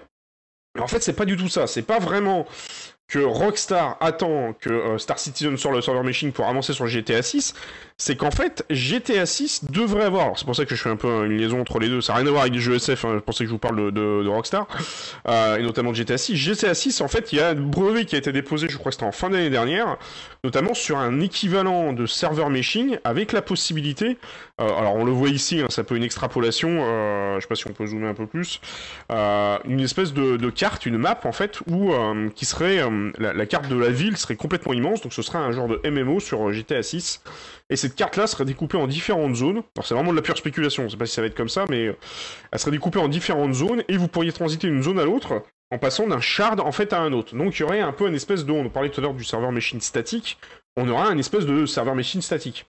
Donc du coup, il semblerait que Rockstar bosse également sur une techno identique. Euh, donc du coup, si vous voyez l'info passer comme quoi euh, les équipes de Rockstar attendent que Star Citizen sorte le meshing, c'est pas du tout ça. C'est plutôt en fait qu'elle bosse sur une technologie qui ressemble au serveur meshing. Donc voilà une petite news que j'ai trouvée euh, directement sur un, site qui s'appelle Rockstar Mag. Donc super intéressant à lire. Hein. Bon, pour l'instant, c'est que c'est qu'un brevet qui a été déposé. On le voit ici d'ailleurs 5 novembre 2021. Comme il précise bien dans la news, ça reste un brevet. Hein. ça veut pas dire nécessairement que derrière ça va être appliqué ça va être mis en application, mais effectivement, il semblerait que, euh, notamment GTA et sur la partie GTA Online, vous avez du jeu solo, vous avez la, version online. Il semblerait que sur la version online, on ait un espèce de méga MMO euh, qui soit euh, quand même assez immense en termes de cartes, donc plus grand que ce qu'on a eu sur les précédents jeux Rockstar. Et à mon avis, étant donné que GTA est un titre phare de la part de Rockstar, euh, effectivement, oui, ils ont intérêt à y mettre le paquet. Ce que j'espère juste, c'est que euh, GTA 6 ne sort pas en même temps que Star Citizen. Enfin, je, pense que quel que soit le moment où on va sortir GTA 6, s'il y a un autre jeu qui sort à côté, je pense que cet autre jeu va se faire enterrer en, termes de visibilité. Parce que GTA 6, c'est tellement un rouleau compresseur, c'est un peu comme Elden Ring. Quand vous sortez un jeu comme ça, il y a tout le monde qui... Euh, qui zappe complètement votre jeu et qui, qui va voir le fameux jeu phare euh, qui est euh, GTA 6 ou même, euh, même Elden Ring. Voilà un petit peu sur cette petite news que j'avais que j'avais. Alors du coup, on a parlé pas mal de la lettre du président. Dans les petites news qu'on a eu également sur comment dire, sur Star Citizen récemment. Je sais pas si vous l'avez vu passer, il y a eu une petite vidéo qui m'a fait beaucoup rire, qui est le Dunlo Derby. Euh, faut savoir que sur Star, ouais, sur Star Citizen, il faut savoir qu'on a les, notamment les courses qui existent dans Arena Commander, que personne ne fait parce que Pour les personnes, c'est un peu l'enfer. Ils ont un peu reconstitué ça directement sur Horizon. Vous pouvez prendre un, petit vaisseau, euh, vous partez d'une plateforme en particulier, vous euh, lancez euh, directement la partie. Donc je sais pas si ça lance un vrai timer ou pas. Bah pour le coup, t'es obligé de prendre un certain, un certain chip. oui, t'es obligé de prendre le, CUTX en plus. C'est ça. J'ai lu, lu, le règlement, ouais, c'est un peu relou parce que tu es obligé de poster une vidéo qui fait pile poil 1080p. Effectivement, tu dois partir moteur éteint, donc système LM moteur éteint, faire un air display info pour prouver que tu ne triches pas sur les dates, etc. Euh, voilà, il le précise dans la vidéo d'ailleurs. Euh, et ensuite, tu pars, tu fais le parcours, tu te reposes, tu éteins complètement le vaisseau et euh, le timer, on va dire, est fait grâce à la vidéo. T'es pas obligé de rajouter un timer. Normalement, le display info, etc., devrait faire le taf. Si tu mais, mais question, tu, tu, vois vraiment les portes rouges comme ils le montrent dans le truc ou c'est juste, c'est juste un effet qu'ils ont mis Non, non, c'est juste pour te montrer où passer. Ouais, où il faut passer. Ouais. Et mm. c'est, ça a l'air simple comme ça, c'est extrêmement technique. Ah bah tu m'étonnes. Le C8P6 est un vaisseau qui est très maniable. Mmh, euh, cependant, il est très, c'est très chaud de faire ça. Euh, ils ont surtout en plus, hein. sur la notation, c'est pas juste la vitesse d'exécution du parcours, mais également les figures qui sont employées. C'est-à-dire que si vous allez faire comme par exemple euh, dans la vidéo, faire des petits spins à droite à gauche comme ça, des petites manœuvres incroyables en marche arrière, tout ce que tu veux. Le but, c'est pas forcément de le faire le plus rapidement possible, mais aussi de le faire de manière le plus jolie et aussi avec des angles, de caméra, etc. toujours avec Air Display Info des angles de caméra. Alors je sais pas trop comment les gens vont se démerder pour faire ça évidemment une personne maximale. Euh, mm. Mais ouais, ça a l'air assez intéressant comme truc. C'est un vrai concours. C'est bah, sympa, donc ça, ça, prouve bien aussi que du coup, euh, euh, comme le jeu Sandbox, vous pouvez faire absolument ce que vous voulez. Et qu'effectivement, il, il c'est un petit peu un appel du pied à la communauté en disant bah tiens, si vous voulez faire des events et vous amuser, vous éclater de l'autre côté d'Horizon, surtout que maintenant les perfs sont quand même un peu mieux qu'avant. Parce qu'avant on avait quand même 5 ou 10 FPS, donc s'amuser à faire des courses comme ça avec des perfs complètement dégueulasses, c'était pas ouf. Mais du coup, maintenant que les perfs commencent à vraiment être au rendez-vous, je pense qu'à mon avis, il y a de plus en plus de gens qui vont s'amuser à faire ça soit de manière solo pour déconner, ou juste faire des courses, ou même pourquoi pas d'ailleurs, faire des courses en échange d'argent, ou il pourrait y, travailler, y avoir aussi, euh, qui sait, on aura peut-être enfin les fameuses courses qu'il y a sur Grinex. c'est, vous savez, l'endroit où il y a une espèce de zone, justement, on est censé pouvoir faire des paris à Grinex. Pour l'instant, on n'a toujours pas cette, euh, ces paris-là, ça pourrait être sympa de faire la même chose, mais à travers des astéroïdes. Donc ça montre vraiment en fait le côté euh, complètement sandbox du jeu et moi c'est toujours ce qui me ce qui me tue, ce qui me complètement sur Star Citizen, cette possibilité complètement infinie de faire absolument ce qu'on veut. C'est complètement sans limite et justement, tu posais la question tout à l'heure, l'air de, d'une des justifications qu'il pourrait y avoir euh, sur pourquoi le développement a été aussi long. Bah, justement, une des explications peut être un jeu sandbox. Alors, on sait très bien que les, les gens qui poseraient la question se refoutraient d'une réponse de ce type-là, mais c'est une des explications effectivement pourquoi c'est aussi long à développer, parce que c'est tellement sandbox, vous pouvez faire tellement ce que vous voulez, que bah en fait c'est compliqué d'arriver à développer tous les cas de figure. Mais en cas, je trouvais ça assez marrant ce petit euh, de derby, donc n'hésitez pas à aller voir et euh, sans pourtant poster la vidéo, etc. Tout ça et faire le vrai concours. Si vous voulez vous amuser à faire des petites courses autour d'Horizon, je pense qu'effectivement il y a quand même pas mal de zones et, l'endroit est quand même assez ouf. Et euh, ça donne même des idées. Je sais pas si je sais pas si t'avais eu l'idée de reprendre ou pas les events frisbee ou c'est des trucs qui pourraient être tentés de faire ce genre de comment dire. C'est vrai que pour le coup le circuit est intéressant. J'avais voulu faire la même chose du côté de Microtech, à New Babbage. Ouais, ouais, il y a très très longtemps et euh, ouais, on n'a on jamais pu le faire puisque euh, à l'époque il n'y avait pas eu assez de participants, mais c'est vrai qu'effectivement quand je vois ça, ça me donne envie de leur lancer de, même carrément d'aller faire les cons, tu vois, pourquoi pas aller prendre euh, chacun des C8X, aller faire un peu le le crétin et passer à plusieurs, mais effectivement quand on le voit passer entre les arches, ça a l'air quand même vachement technique et euh, je sais pas s'il avec un 85X ou avec un, un 100X, ça serait, euh, ça serait jouable sans, euh, sans se prendre un mur. Quoi. Le C8 PC est très, est très très maniable, donc vraiment je pense que c'est le plus adapté. Après, tu as des vaisseaux mm. effectivement Mustang Gamma, là, les trucs de compétition. Hein, euh, oui, exact. Les 50i, ce genre de conneries là, effectivement, ouais, ouais, ça peut ça peut jouer aussi. À tester en vrai. Faites-le avec le vaisseau que vous souhaitez, je pense que ça peut être pas mal. Pas avec un Karak, parce que vous avez du mal à passer entre les. J'ai hâte de voir le mec. Le, 100i et le 85X, pour les avoir testés un peu à haute vitesse euh, sur New Babbage, c'est des briques les trucs et tu tournes pas avec. Hein, euh, Ah oui, ouais. J'ai quand, même hâte de voir le, le mec, c'est forcément y en avoir un, qui va sortir le, le, plus gros vaisseau de son genre un Connie pour faire ça. ouais, mais il va avoir du mal à passer entre les arches. Il faut quand même que ça passe entre les arches. Mais j'ai hâte de voir un mec sortir un gros vaisseau pour faire ça, ça va être hilarant. Il y a deux à l'heure. Il a l'air de passer là dans le tunnel. Vrai, euh, je sais pas, faut voir. Hein. Je suis passé dedans ce matin en, en 350 euh, R de chez Origin et c'est pas si large que ça. Hein. Ah ouais je me suis même cogné ah, un peu contre un, contre un obstacle à un endroit et c'est vrai que c'est pas si large que ça. Donc à mon avis un cogni max. Hmm. Au-dessus, je pense que c'est plutôt mort. Mais c'est assez marrant parce que c'est assez marrant qu'ils aient choisi cette, ce type d'environnement-là parce que ça rappelle vraiment effectivement les environnements que tu as sur les sur Arena Commander, oui, avec le, la Murray Cup, voilà, chercher le nom, avec la fameuse Murray Cup. Alors, ils avaient dit qu'ils allaient qu'ils allaient faire en sorte justement que les, les courses soient à nouveau actives sur sur SC. Et je crois qu'ils expliquaient que la dernière chose qu'ils devaient bosser pour qu'ils puissent le finaliser, c'est toute la partie sur les gouvernes au niveau des vaisseaux, où il n'y avait pas encore cette, euh, cette possibilité notamment de gérer tout ce qui est, euh, tout ce qui est les gouvernes. C'était encore un truc qui devait euh, améliorer pour avoir un, un, pilotage encore plus fun. En tout cas déjà, avec ce qu'on a et ce qu'on peut faire, c'est déjà fun. Alors s'ils continuent encore à améliorer le truc, continuons à finir par se retrouver avec un Microsoft Flight Simulator. Euh, donc voilà, donc n'hésitez pas à aller voir euh, ce, petit derby, ça a l'air assez, assez fun. Alors il y a une autre info qui est passée euh, cette semaine, il y a eu deux, deux news, une qui est officielle et l'autre un peu plus officieuse, même si tout le monde est un peu au courant. La première, c'est le fameux Anvil Légionnaire qui est arrivé, qui est un vaisseau extrêmement spécifique, parce que c'est un vaisseau en fait, pour faire simple, c'est un vaisseau d'abordage spatial. vous avez en fait tout simplement une espèce de petit, alors je sais pas si on peut le voir directement dans les dans les photos, en fait, vous avez un espèce de petit bras à l'avant, on le voit ici, qui permet de se docker, en fait, de faire du docking ship to ship. Et euh, vous allez me dire, ouais, mais bon, faire du docking ship to ship, mais euh, si le mec il accepte pas le docking en face, euh, bah il va pas rentrer. Et eh bien si, le Anvil Légionnaire a cette particularité, c'est qu'il y a un système de hacking à l'intérieur, donc vous pouvez forcer en fait le, le, docking sur le vaisseau adverse, et vous pouvez faire carrément de l'abordage de vaisseau, genre de truc qu'on voit dans beaucoup de jeux SF, hein, beaucoup de films. Oui, voilà, c'est ça. Dans beaucoup de beaucoup de, films, effectivement, on a toujours cette image en tête de l'abordage avec euh, que ce soit les aliens ou des ennemis ainsi de suite qui vous abordent et qui effectivement euh, se viennent se pluguer avec un avec un bras, même dans euh, même dans comment dire dans Star Wars. Et bah là, du coup, on l'aura on l'aura directement in game. Alors pas tout de suite, faut attendre un peu. Évidemment, c'est un peu comme d'habitude. Hein, c'est si je pense qu'à mon avis, il a été présent, je crois, parce que c'est là on a pu on est plus c'est plus en ville, je crois d'ailleurs à l'Invictus. Maintenant, c'est ça va être Aegis, je crois, si je pas toujours ah, c'est toujours en ville. Hein. Oui, donc ça veut dire, voilà. Donc ça veut dire que du coup, euh, ça veut dire que du coup, il, doit... il sera présent, mais en hologramme. Hein. C'est. Euh... ça. Euh, c'est pas tant que ça spécifique, c'est un dropship qui dispose d'un système docking. Bah, c'est spécifique dans le sens où il n'y a pas d'autres vaisseaux qui ont cette. Euh, ouais, il n'y a pas d'autres vaisseaux qui ont ça, quoi. Je veux dire, je, tu, voilà. Tu peux, après, si tu veux le faire avec d'autres vaisseaux, bah, t'es obligé de te mettre. Bon... C'est ça, voilà, ou larguer les mecs en EVA, et puis après, ils se posent, c'est vraiment. Voilà, c'est ça. Là, c'est vraiment, on est vraiment dans le cas. En fait, euh, le vaisseau vient vraiment se docker de force. Et euh, je pense que ça peut aller beaucoup plus vite parce qu'effectivement, si tu sors en EVA, bah en EVA, tu peux te faire. Euh, je sais pas si vous êtes déjà sorti en EVA et essayer de vous battre en, EVA en, tirant en FPS. Moi, j'ai dû le faire une fois.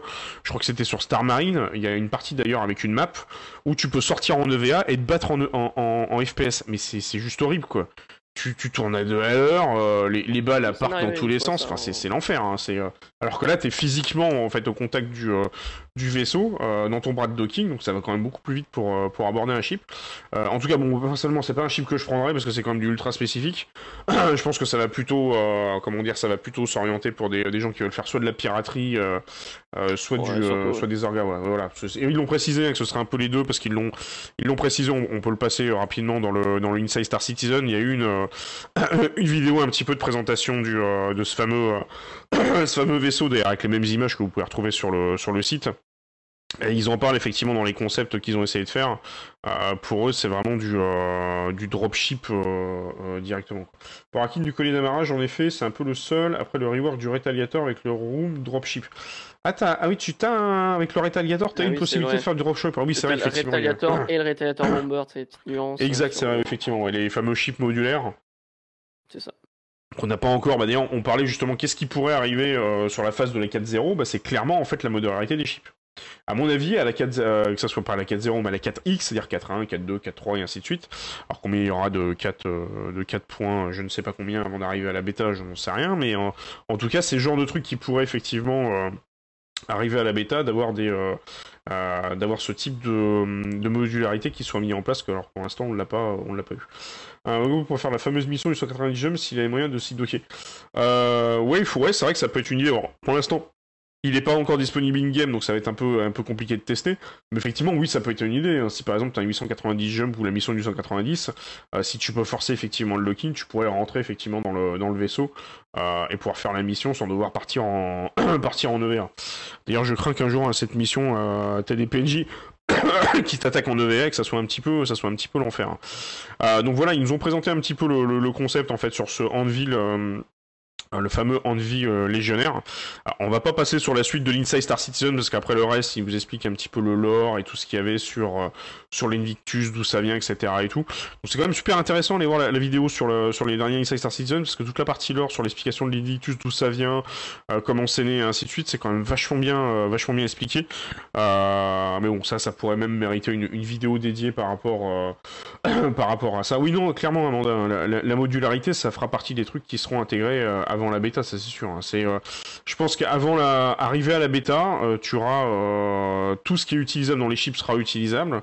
Tu auras les fameux gameplays de base qui seront implémentés. Donc ce qu'on attend par les gameplays de base, hein, c'est les fameux rôles que vous pouvez retrouver d'ailleurs sur le site de, Robert Space Industry. Vous avez la listing de tous les rôles, exploration, je sais plus ce qu'il y a d'autre comme comme rôle à disposition. On parle pas des gameplays émergents hein, qui sont un peu comme le, gameplay piraterie qui utilise différents types de gameplay pour arriver à vos fins. Mais au minimum, effectivement, tous ces gameplays-là seront, seront implémentés. Donc forcément, si les gameplays sont implémentés, de base, il y a forcément aussi euh, ce qu'il y a besoin pour faire le gameplay. Donc euh, tout ce qui est raffinage, minage et ainsi de suite, j'en passe. Modularité des vaisseaux et tout. Donc à la bêta, oui, ça, ce sera, on l'aura déjà, euh, ce sera déjà finalisé. Et après, ce sera juste à la release le rajout de systèmes supplémentaires. Et peut-être le peaufinage au fur et à mesure des gameplays. Si effectivement un jour ils se rendent compte, par exemple, qu'il faut peut-être améliorer le, le to chip, ils pourront très bien faire une tier 4 et améliorer ça, euh, mais on leur dit sera déjà implémenté, euh, implémenté in-game. Donc sur euh, cette semaine, on n'a pas eu méga d'infos sur, sur la partie, sur l'Inside Star Citizen. Par contre, il y a une petite info qui s'est un peu glissée en, background, qui est notamment le fameux Drake Mule donc, euh, alors là, c'est plus vraiment du leak, nous dit spoil, hein, parce que les, euh, les, et notamment euh, sur le PTU, ceux qui sont concierges, je crois, ont eu l'occasion notamment de le, tester. c'est un petit véhicule de chez Drake, donc on pourrait presque dire c'est une micro-machine. Tellement truc, il est minuscule, il est plus petit qu'un qu'un Ursa, je crois, si je dis pas de bêtises. Et en fait, l'objectif de ce vaisseau, enfin de ce véhicule-là, c'est vraiment plus de faire du transport de caisses alors je suppose qu'à l'arrière, ça a l'air l'avant, ça a des deux bras, j'ai l'impression, avec des tracteurs beam ou des trucs peut-être pour euh, pour choper des caisses. Et à l'arrière, en fait, vous avez, ça a l'air complètement creux. Vous avez le pouvoir de pouvoir mettre un petit peu euh, quelques euh, quelques petites caisses à l'arrière. Donc c'est vraiment que du cargo pur. Il n'a pas beaucoup de capacité de cargo.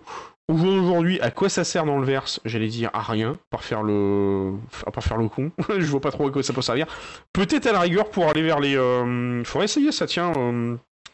Comment dire, vous me direz sur le, chat euh, ou même sur Discord euh, si vous avez réussi à le. oui, oui, pour la prison, effectivement, pour éviter. Est-ce que tu te fais faire un gros avec ça, avec les tourelles de la prison? Ou même pour aller au niveau des bunkers, quoi Aujourd'hui, non, mais je pense qu'à l'avenir, ouais. Bah, à l'avenir, oui, effectivement, c'est vrai que ça paraît très logique, mais c'est vrai qu'aujourd'hui, effectivement, les, les tourelles ne t'aggro pas si t'es en véhicule. Donc ça peut être une idée. Bon, après, en prison, ça peut être une idée, mais ça peut être un peu con parce que le problème, c'est qu'il n'y a qu'une place là-dedans. Donc ça veut dire que ton pote, il peut même pas s'asseoir sur les côtés, quoi. qui ont beaucoup plus de place, alors c'est un peu. oui, voilà, c'est ça. La caisse à l'arrière? Bah non, il y a même pas, tu peux même pas parce qu'à l'arrière c'est, euh, on le voit d'ailleurs sur la vidéo, à l'arrière c'est vraiment, c'est vraiment complètement vide quoi. C'est euh, donc j'avoue que j'ai encore un peu de mal à, à, voir son utilité. Surtout j'ai du mal à voir pourquoi Drake en tant que constructeur se positionnerait là-dessus je vois pas trop. Euh, moi au début je m'attendais vraiment à un véhicule euh, qui irait en fait avec le Corsair. Parce que vu que le Corsair est censé sortir à la fin de l'année, d'ailleurs c'était marqué sur la lettre du, euh, Sherman, il nous précise bien effectivement que le Corsair est censé sortir à la fin de l'année. Je me suis dit bah cool, tiens ils vont nous sortir un véhicule pour d'expo pour le Corsair. Non même pas, c'est un espèce de petit véhicule cargo, donc je vois pas trop le... il, est, il est génial, super utile comme véhicule, d'accord. 6 caisses sur le côté, une grosse caisse et pas mal d'inventaire physique. D'accord, donc il serait pas mal utile pour l'inventaire physique, mais euh, en dehors de ça, je veux dire, euh, bah, de toute façon, je veux dire, c'est du pur cargo, quoi, donc il sert uniquement à ça. Mais euh, du coup, ouais, je sais pas, à voir, hein, pour transporter quoi Des caisses d'un point A à un point B, quand t'as un grand hangar, les amener dans un, je sais pas, moi, dans un Caterpillar ou un Cutlass Black, je sais pas, faut voir. 125 de capacité de stockage dans l'external storage. D'accord, ce qui est quand même plutôt pas dégueulasse, effectivement. Donc ça peut peut-être être intéressant si vous êtes en solo, vous avez un Cutlass Black, vous voulez faire quelques missions bunker et, euh, et un petit peu, euh, comment dire, euh, un petit peu vider les bunkers, ça peut être, ça peut être pas mal. Et d'ailleurs, je, je, je, reporte au passage que je vois la vidéo de, de Board Gamer sur lequel j'ai chopé justement ces, ces images. Il y a un petit truc qui est arrivé qui est tout nouveau sur la 317, je sais pas si vous l'avez vu. Il y a aussi la physicalisation maintenant de la lumière sur votre casque. Et d'ailleurs, on le voit d'ailleurs sur les PNJ qui sont les gardes. On voit que la lumière apparaît bien physiquement à l'emplacement du casque, ce qui n'était pas le cas avant. avant, la lumière, elle venait de d'on ne sait trop où, et maintenant ils ont physicalisé la lumière au niveau des armures également. Donc c'est un truc qu'ils ont rajouté sur ce nouveau patch 3.17 3.17.1. Donc voilà sur les petites news qu'on pouvait dire du coup sur Star Citizen pour pour cette semaine. Maintenant, euh, déjà, pour transporter les caisses, c'est pas mal utile, surtout qu'à un moment... Euh, maintenant, maintenant, les tourelles sont tous folles, et nous tirent dessus même si on est, euh, on est allié. Ouais, non, c'est vrai que les tourelles, c'est un peu... c'est un petit peu la, la, merde, en fait, en, ce moment, sur... sur comment dire sur le sur le PU. Alors une autre news, on va passer en revue du coup, c'est la news côté Starfield. Alors c'est pas vraiment une news de Starfield, mais c'est en rapport avec Starfield. Vous cherchez des images sur Starfield, vous vouliez des images sur Starfield, vous n'en aurez pas de Bethesda. Par contre, la communauté nous a créé des images de Starfield. Alors, ce que vous voyez à l'écran, euh, ce sont des images en fait qui ont été faites notamment euh, euh, sur une chaîne, donc je me souviens plus du tout le nom. Alors là, j'ai trouvé ça, c'est sur Enfant mais bon, mon avis, c'est pas eux, ça doit être une autre chaîne qui a dû faire ça. Euh, en fait, il y a pas mal de vidéos qu'on pop récemment sur des, euh, comment dire, sur des jeux un peu comme Cyberpunk 2077, Red Dead Redemption 2 et également Starfield, où euh, des joueurs se sont amusés à refaire les images in-game en Unreal Engine 5 en HD et également aussi en 4K. Et on voit ce que ça donne, vous voyez, on voit les images sous les yeux, c'est quand même vachement beau. Alors ça veut pas dire que Starfield va ressembler à ça, hein, parce que Starfield n'est pas fait en Unreal Engine 5, mais en tout cas quand vous regardez ces images-là, c'est relativement bluffant, ça a vraiment de la gueule, c'est ultra immersif, ça montre aussi, je pense, effectivement, les capacités techniques et technologiques de Unreal Engine 5.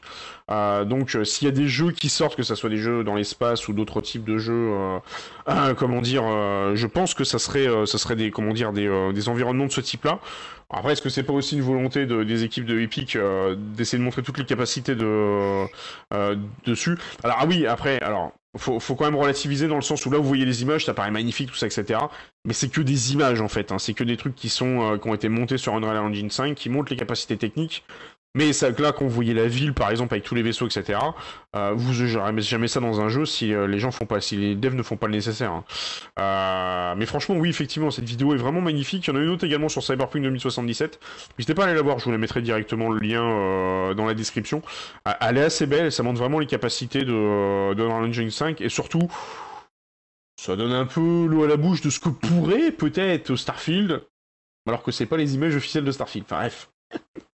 C'est, moi j'ai trouvé ça assez, j'ai trouvé ça assez fun. Euh, donc petit clin d'œil en fait sur euh, euh, sur cette vidéo là, sur sur Starfield, on a des images, mais qui ne proviennent pas du studio. C'est magnifique, j'adore. Alors pour la dernière news au niveau des jeux SF, il s'agit notamment de l'ami de Mister Dual Universe, qui est euh, le jeu sur lequel j'ai essayé de, poser mes pattes euh, il n'y a pas si longtemps et j'ai pas réussi à retourner parce que c'est extrêmement chronophage. Mais un des derniers ajouts qu'il y a eu sur Dual Universe, euh, c'est notamment des petits événements qui pop en fait dans l'univers. Et, bonsoir à toi, Val qui notamment ici, qui sont les fameuses Alien Core Unit. Donc en fait, le principe est relativement simple, c'est qu'en fait, vous avez des technologies aliens qui pop un petit peu partout euh, dans l'univers euh, de Duel Universe. Vous pouvez vous les accaparer, donc forcément pas tout seul parce que si vous avez 15 joueurs qui vous arrivent dessus, vous allez vite vous faire euh, défoncer la tronche. mais une fois que vous êtes accaparé ces technologies, vous pouvez les utiliser et les revendre, donc forcément faire une plus-value. Donc l'objectif en fait du studio, c'est également de donner et de montrer la possibilité, en gros, de faire en sorte que les joueurs s'associent pour aller chercher du loot un peu spécifique et un peu rare. Hein. C'est un peu ce que vous avez dans tous les jeux on l'a vu également dans Star Citizen récemment. Euh, le loot, c'est vraiment quelque chose qui fait partie euh, de l'industrie du jeu vidéo et c'est un petit peu en, gros la carotte qui fait avancer les joueurs. Et on va dire qu'un petit peu cette carotte qui a été trouvée euh, sur l'univers du jeu l'univers, c'est ça, c'est les fameux Alien Core Unit. Donc c'est des technologies très spécifiques je suppose à mon avis, si vous possédez ces technologies-là, vous avez une avance sur vos concurrents qui n'auront pas nécessairement ce type de techno. Donc voilà un petit peu pour les news sur, euh, sur Dual Universe qui poursuit son bonhomme de chemin tranquillement, qui euh, lui est déjà en bêta par contre, mais qui devrait en théorie, si tout se passe bien, peut-être arriver en fin d'année, voire début d'année prochaine, en release. Euh, également aussi, ils ont pas mal de gameplay, pas mal de à finaliser. mais n'hésitez pas à aller faire un tour parce que c'est quand même un, très très bon jeu. Sachant en même temps que maintenant, j'ai vu l'information passer récemment. c'est officiel, ils ont mis en place les fameuses tokens qui permettent en fait de, alors de ce que j'ai compris, euh, c'est des jetons en fait que vous pouvez gagner une game en jouant et ça vous permet de, euh, je crois en les vendant sur le marché, euh, de gagner des temps de jeu. Donc ça veut dire que vous pouvez en investissant du temps dans Duel Universe le convertir en temps de jeu. Donc ça c'est un truc qu'ils avaient promis dès le début du, Kickstarter à, la base. Quelque chose qui existe déjà aussi sur, également sur Eve Online, pour ceux qui connaissent un petit peu Eve Online, et également sur Duel Universe, ils ont donné cette possibilité, ils vont donner cette possibilité de convertir votre temps de jeu en pour tout simplement rembourser en fait l'abonnement euh, de euh, euh, de Universe. Donc voilà un petit peu pour la dernière news sur sur les jeux SF et un petit peu le coup de cœur de la semaine. là franchement alors là c'est même plus qu'un coup de cœur. J'étais complètement juste effaré. Je vous invite vraiment vraiment à aller voir la vidéo Stand Storm euh, de Star Citizen euh, Makinima, je vais y arriver, euh, qui est une vidéo en fait un petit peu ah, qui est juste insane. Elle est magnifique. Je sais pas si vous l'avez vu du coup, mais elle est, c'est juste ouf quoi. C'est, c'est, quoi? C'est, ça dure à peu près, c'est pas très long. Hein. ça dure à peu près 8 minutes. Vous l'avez sous, sous les yeux. C'est une petite histoire en fait où vous avez des pirates qui attaquent une, une zone et vous avez comment dire euh, d'autres équipes qui sont censées les euh, qui sont censées comment dire euh, libérer le lieu. Et ça a été fait je crois avec 90 joueurs de plusieurs nations différentes. Ça a été fait sur je sais pas combien de patchs. Et vous avez en fait tout à un moment vous avez une espèce de bataille ils ont vraiment sorti en fait le, grand jeu avec les chars et tout le bordel. Euh, on le voit ici, là, hop, avec les chars, les Hercules, tout ça, etc. Euh, bataille. On se croirait franchement vraiment dans un, dans un vrai film de SF avec des batailles dans tous les sens. Et là, quand on voit ça, on se dit, Putain la vache, j'imagine, moi j'imagine, quand j'ai vu ces images-là, je me suis dit, je m'imagine en tant que joueur, tu sais, en train de faire de l'exploration pépère, et puis arriver sur une planète, me dire, tiens, si j'allais explorer là-bas, c'est sympa, et puis, genre, au moment où tu descends, de voir 500 joueurs se foutre sur la gueule avec des, des, euh, comment dire, des tirs dans tous les sens et tout le bordel, euh, et là te dire, euh, je pense qu'à mon avis, je vais aller voir ailleurs. ça, ça sent roussi, mais au moins ça montre les capacités du jeu c'est complètement taré quoi. J'ai honnêtement j'ai jamais vu ça dans un aucun autre jeu vidéo. Euh, c'est cette possibilité de faire des euh, limites d'en faire des, films et, euh, et en fait d'avoir des, quelque chose de très très réaliste. Et encore on est que en alpha. Imaginez si vous refaites la même chose le jour où ça sera release le jeu. Je pense qu'à mon avis il y a des il vidéastes qui vont s'amuser à faire des courts métrages sur sur Star Citizen et je pense que ça va vraiment être vraiment complètement insane parce que le jeu a vraiment des capacités capacités complètement dingues. Donc voilà un petit peu pour les, pour les news SF euh, de la semaine. Euh, du coup, ce qu'on va faire, c'est qu'on va passer tout de suite euh, sur la chronique de l'ERD, qui va nous présenter une chronique un petit peu particulière, je crois, cette, cette semaine.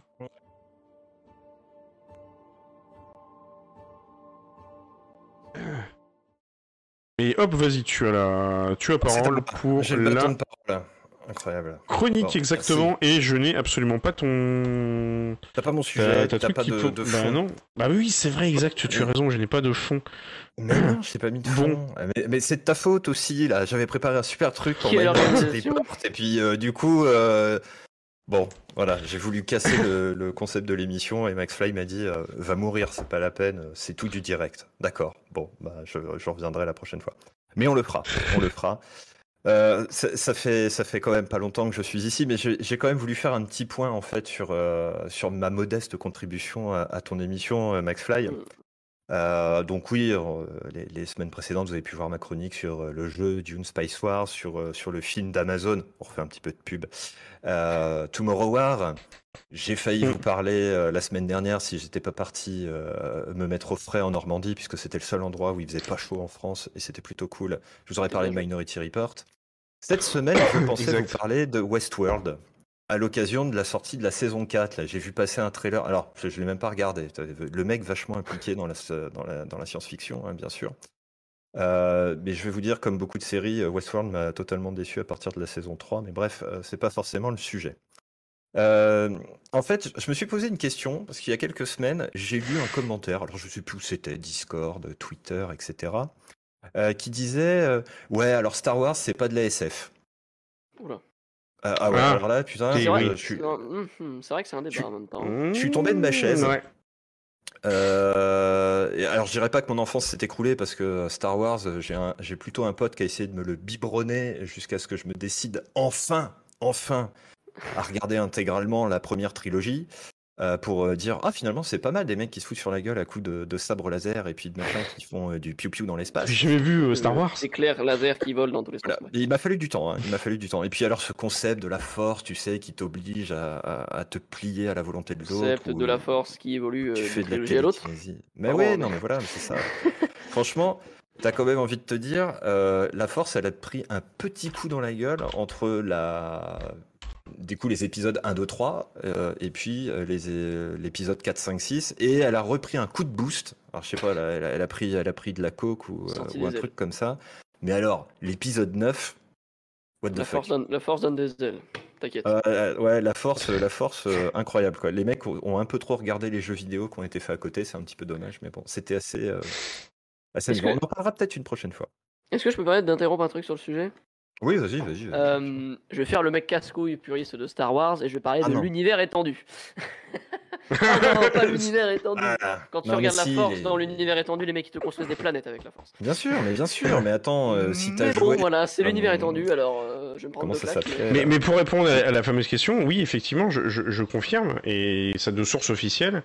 Star Wars n'est pas de la science-fiction. Et, ça, et, ces mots-là viennent de la, bouche, viennent de la bouche en plus de George Lucas qui a dit lui-même et qui a précisé qu'il ne voulait pas que Star Wars soit de la science-fiction parce qu'il voulait justement faire en sorte de faire, de faire ce qu'il voulait avec son univers et que malheureusement parfois la science-fiction est assez figée et se sent dans l'obligation de faire quelque chose qui est réaliste en fait, euh, qui est plausible dans le futur alors que lui dans son univers il voulait quelque chose qui voilà, c'est ça, c'est plus du space opera que de la science-fiction.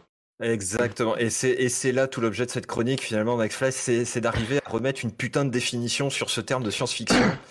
Euh, tu, tu, me fais changer le titre de ton, de ton sujet à chaque fois. Je suis en train de mettre Westworld. Je mets une image de Westworld et maintenant tu me changes de titre.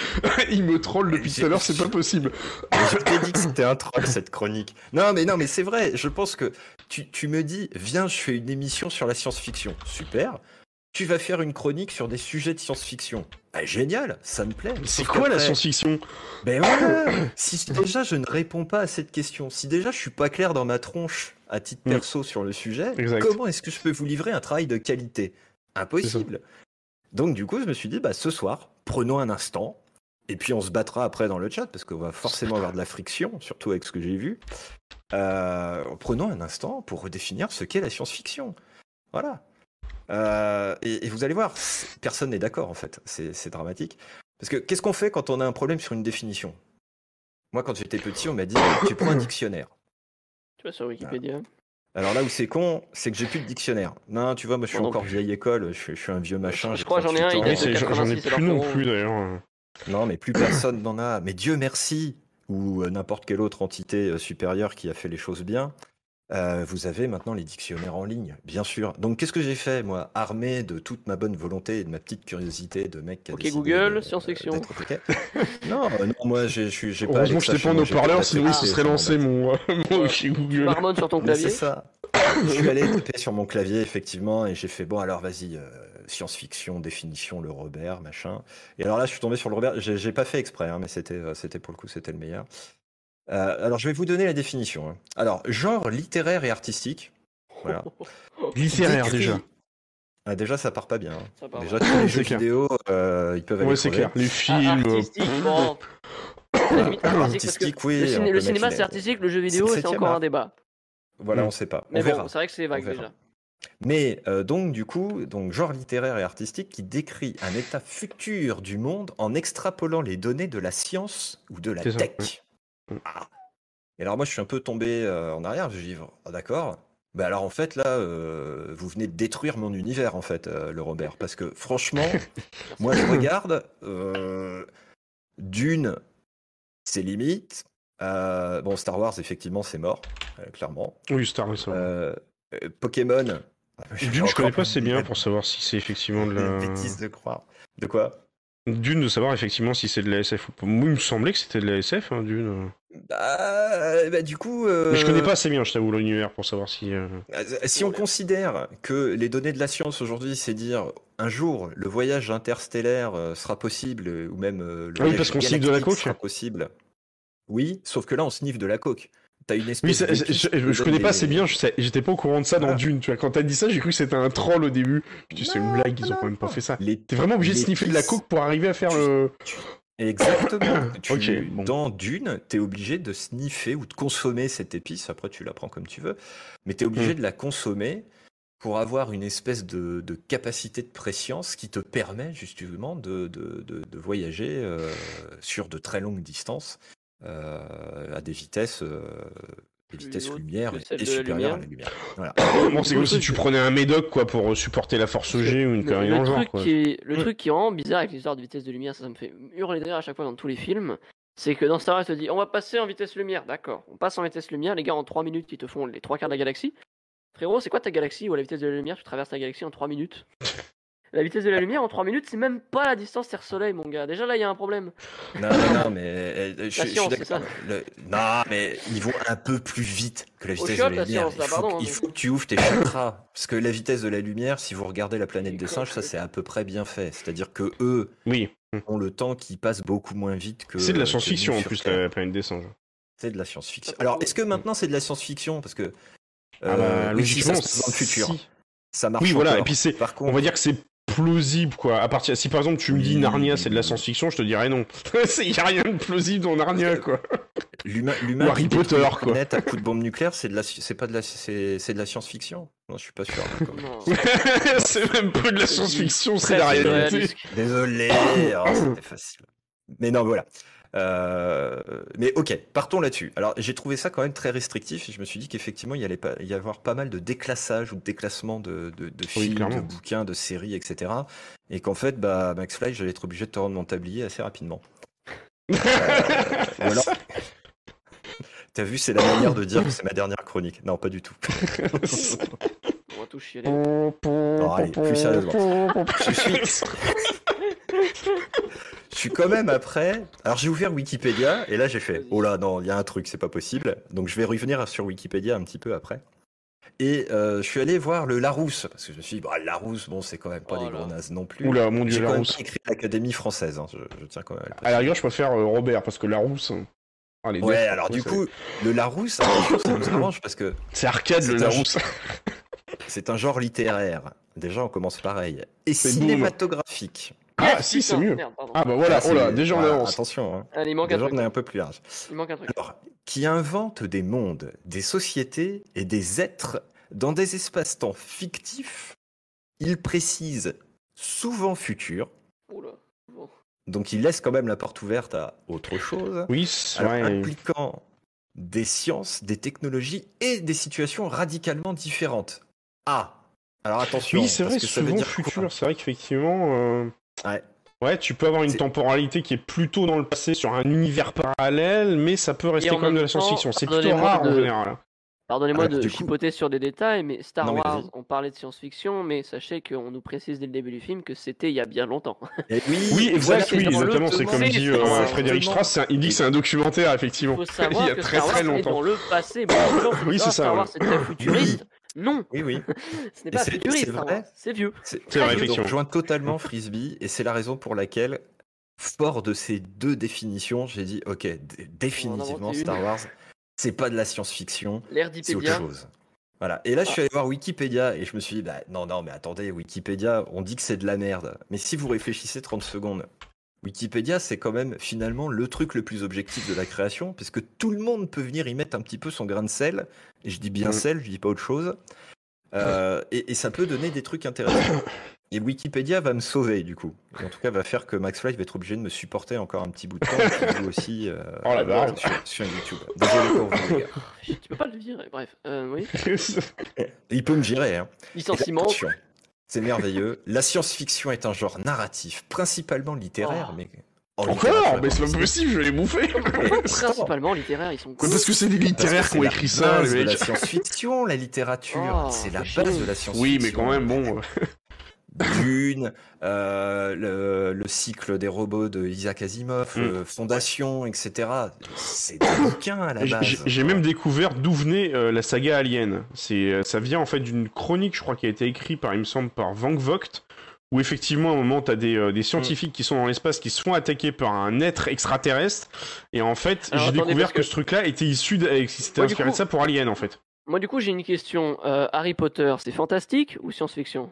Ah non, c'est euh, bah, fantastique. Ah, c'est fantastique là. Clairement. Ok. Parce qu'il y a ah, eu des bénévolences. non, non, non, mais c'est pour ça que je disais en blaguant que Pokémon ça pouvait être aussi de la science-fiction, mais voilà, plus sérieusement. C'est de la science-fiction quand tu, quand tu Oui. Mais... Hein. et ce qui, est, ce qui est intéressant aussi, c'est de voir que finalement, par exemple, Jules Verne, quand il a écrit euh, son, son voyage sur la Lune, euh, c'était de la oh. science-fiction à l'époque, de l'anticipation. Effectivement, oui, tout à fait. Mais, ça peut même de la science-fiction. Je pense que ça peut être encore considéré comme aujourd'hui de la science-fiction. Ah bah, si on prend comme référence la date d'écriture, oui. clairement. Euh, clairement. le voyage au centre de la Terre. Euh... l'Odyssée de l'espace. oui, c'est même l'ancêtre de la science-fiction, en fait, euh, Jules Verne. Complètement. C'est de l'anticipation, mais c'est la, la, la, définition euh, route, je dirais, de la, de la science-fiction. Route R2OT, hein, bien sûr, donc racine en anglais. Est-ce que tu connais le, film Les Rayons du Soleil dont fait mention Amanda Pas du tout. Ça parle des rayons de soleil, Prochaine chronique, je... Moi, je connais un film qui s'appelle Le Rayon Vert, qui est pas mal d'ailleurs. Où euh, je sais pas si vous l'avez déjà vu, c'est un film qui se passe dans un univers un peu post-apo, où évidemment euh, c'est très écologique, tout a disparu, tout ça, etc. Et euh, les gens en fait mangent des croquettes, mais littéralement des croquettes. Ah, c'est Soleil Vert. Ou Soleil Vert, ouais, c'est ça, voilà. Et à la fin, ils se rendent compte, je, je spoil un peu la fin du film, à la fin du compte, ils se rendent compte, ils se rendent compte que je ne dis plus rien. Bon. faut voir ce film Soleil Vert, il est très bien. Bon, il est un peu vieilli par contre, mais il est très très bien. il est un peu vieilli. Il est un peu vieilli. Mais il est intéressant parce que c'est peut-être un truc qui va plus tellement être de la science-fiction dans quelques années, on verra. Exactement. Bon, euh, du coup, attends, je reviens sur ma définition de Wikipédia qui nous sauve un peu. Donc, ils étaient d'accord que c'était du littéraire. Hein, la littérature, la bande dessinée. C'est cinématographique et vidéoludique. Les mecs sont un peu plus à la page quand même. Voilà, donc comme son nom l'indique, elle consiste à raconter des fictions reposant sur des progrès scientifiques et techniques obtenus dans un futur plus ou moins latin, lointain. Pardon. Il s'agit alors également d'anticipation, parfois dans un passé fictif ou dans un univers, mm. un univers pardon, parallèle au nôtre, ou des progrès physiquement impossibles, du moins en l'état actuel de nos connaissances. Voilà. Je suis désolé, je bafouille. La lecture et moi, parfois, c'est surtout à cette heure-ci, ça devient compliqué. C'est sûr. Et là, ils m'ont... De quoi? Et je disais, il y a vraiment un problème, c'est-à-dire que moi je passe en premier, mais toi tu passes à la fin. T'as le temps de te fatiguer comme pas possible. C'est ça, bah oui, tu, tu, déjà, mec est épuisé. coup, il y a tout le monde avec mes trucs là. non, non, c'est moi qui bafouille un petit peu, j'ai pas fait mon là, avant de démarrer, c'est pour ça. Et, et, là où c'est intéressant, vous savez, les articles de Wikipédia sont toujours très développés. Et là, Wikipédia dit Attends, on va même te donner des sous-catégories de la science-fiction. Oui, il y en a un paquet d'ailleurs. Post-apocalyptique, dystopique. Il y a quand même, il y a quand même Wikipédia qui rejoint le Larousse et le Robert en disant il y a la hard science-fiction. Ah oui, c'est un peu Star Trek, je crois d'ailleurs la science-fiction. C'est l'anticipation. Enfin, voilà, c'est le roman d'anticipation, donc par rapport à nos connaissances techniques, technologiques actuelles et ce qu'on pourrait avoir dans les années à venir, eh ben, euh, c'est de l'art science-fiction. Mm. Super. Le voyage dans le temps, fait partie de la science-fiction, logique quelque part. Oui. Euh, on découle évidemment de ce voyage dans le temps l'Uchronie. Si vous ne connaissez pas l'Uchronie, c'est euh, qu'à un moment dans l'histoire, alors c'est souvent c'est le passé, hein, bien sûr, euh, puisqu'on n'a pas encore la boule de cristal. Euh, un moment dans le passé, c'est pas déroulé exactement comme on le connaît aujourd'hui.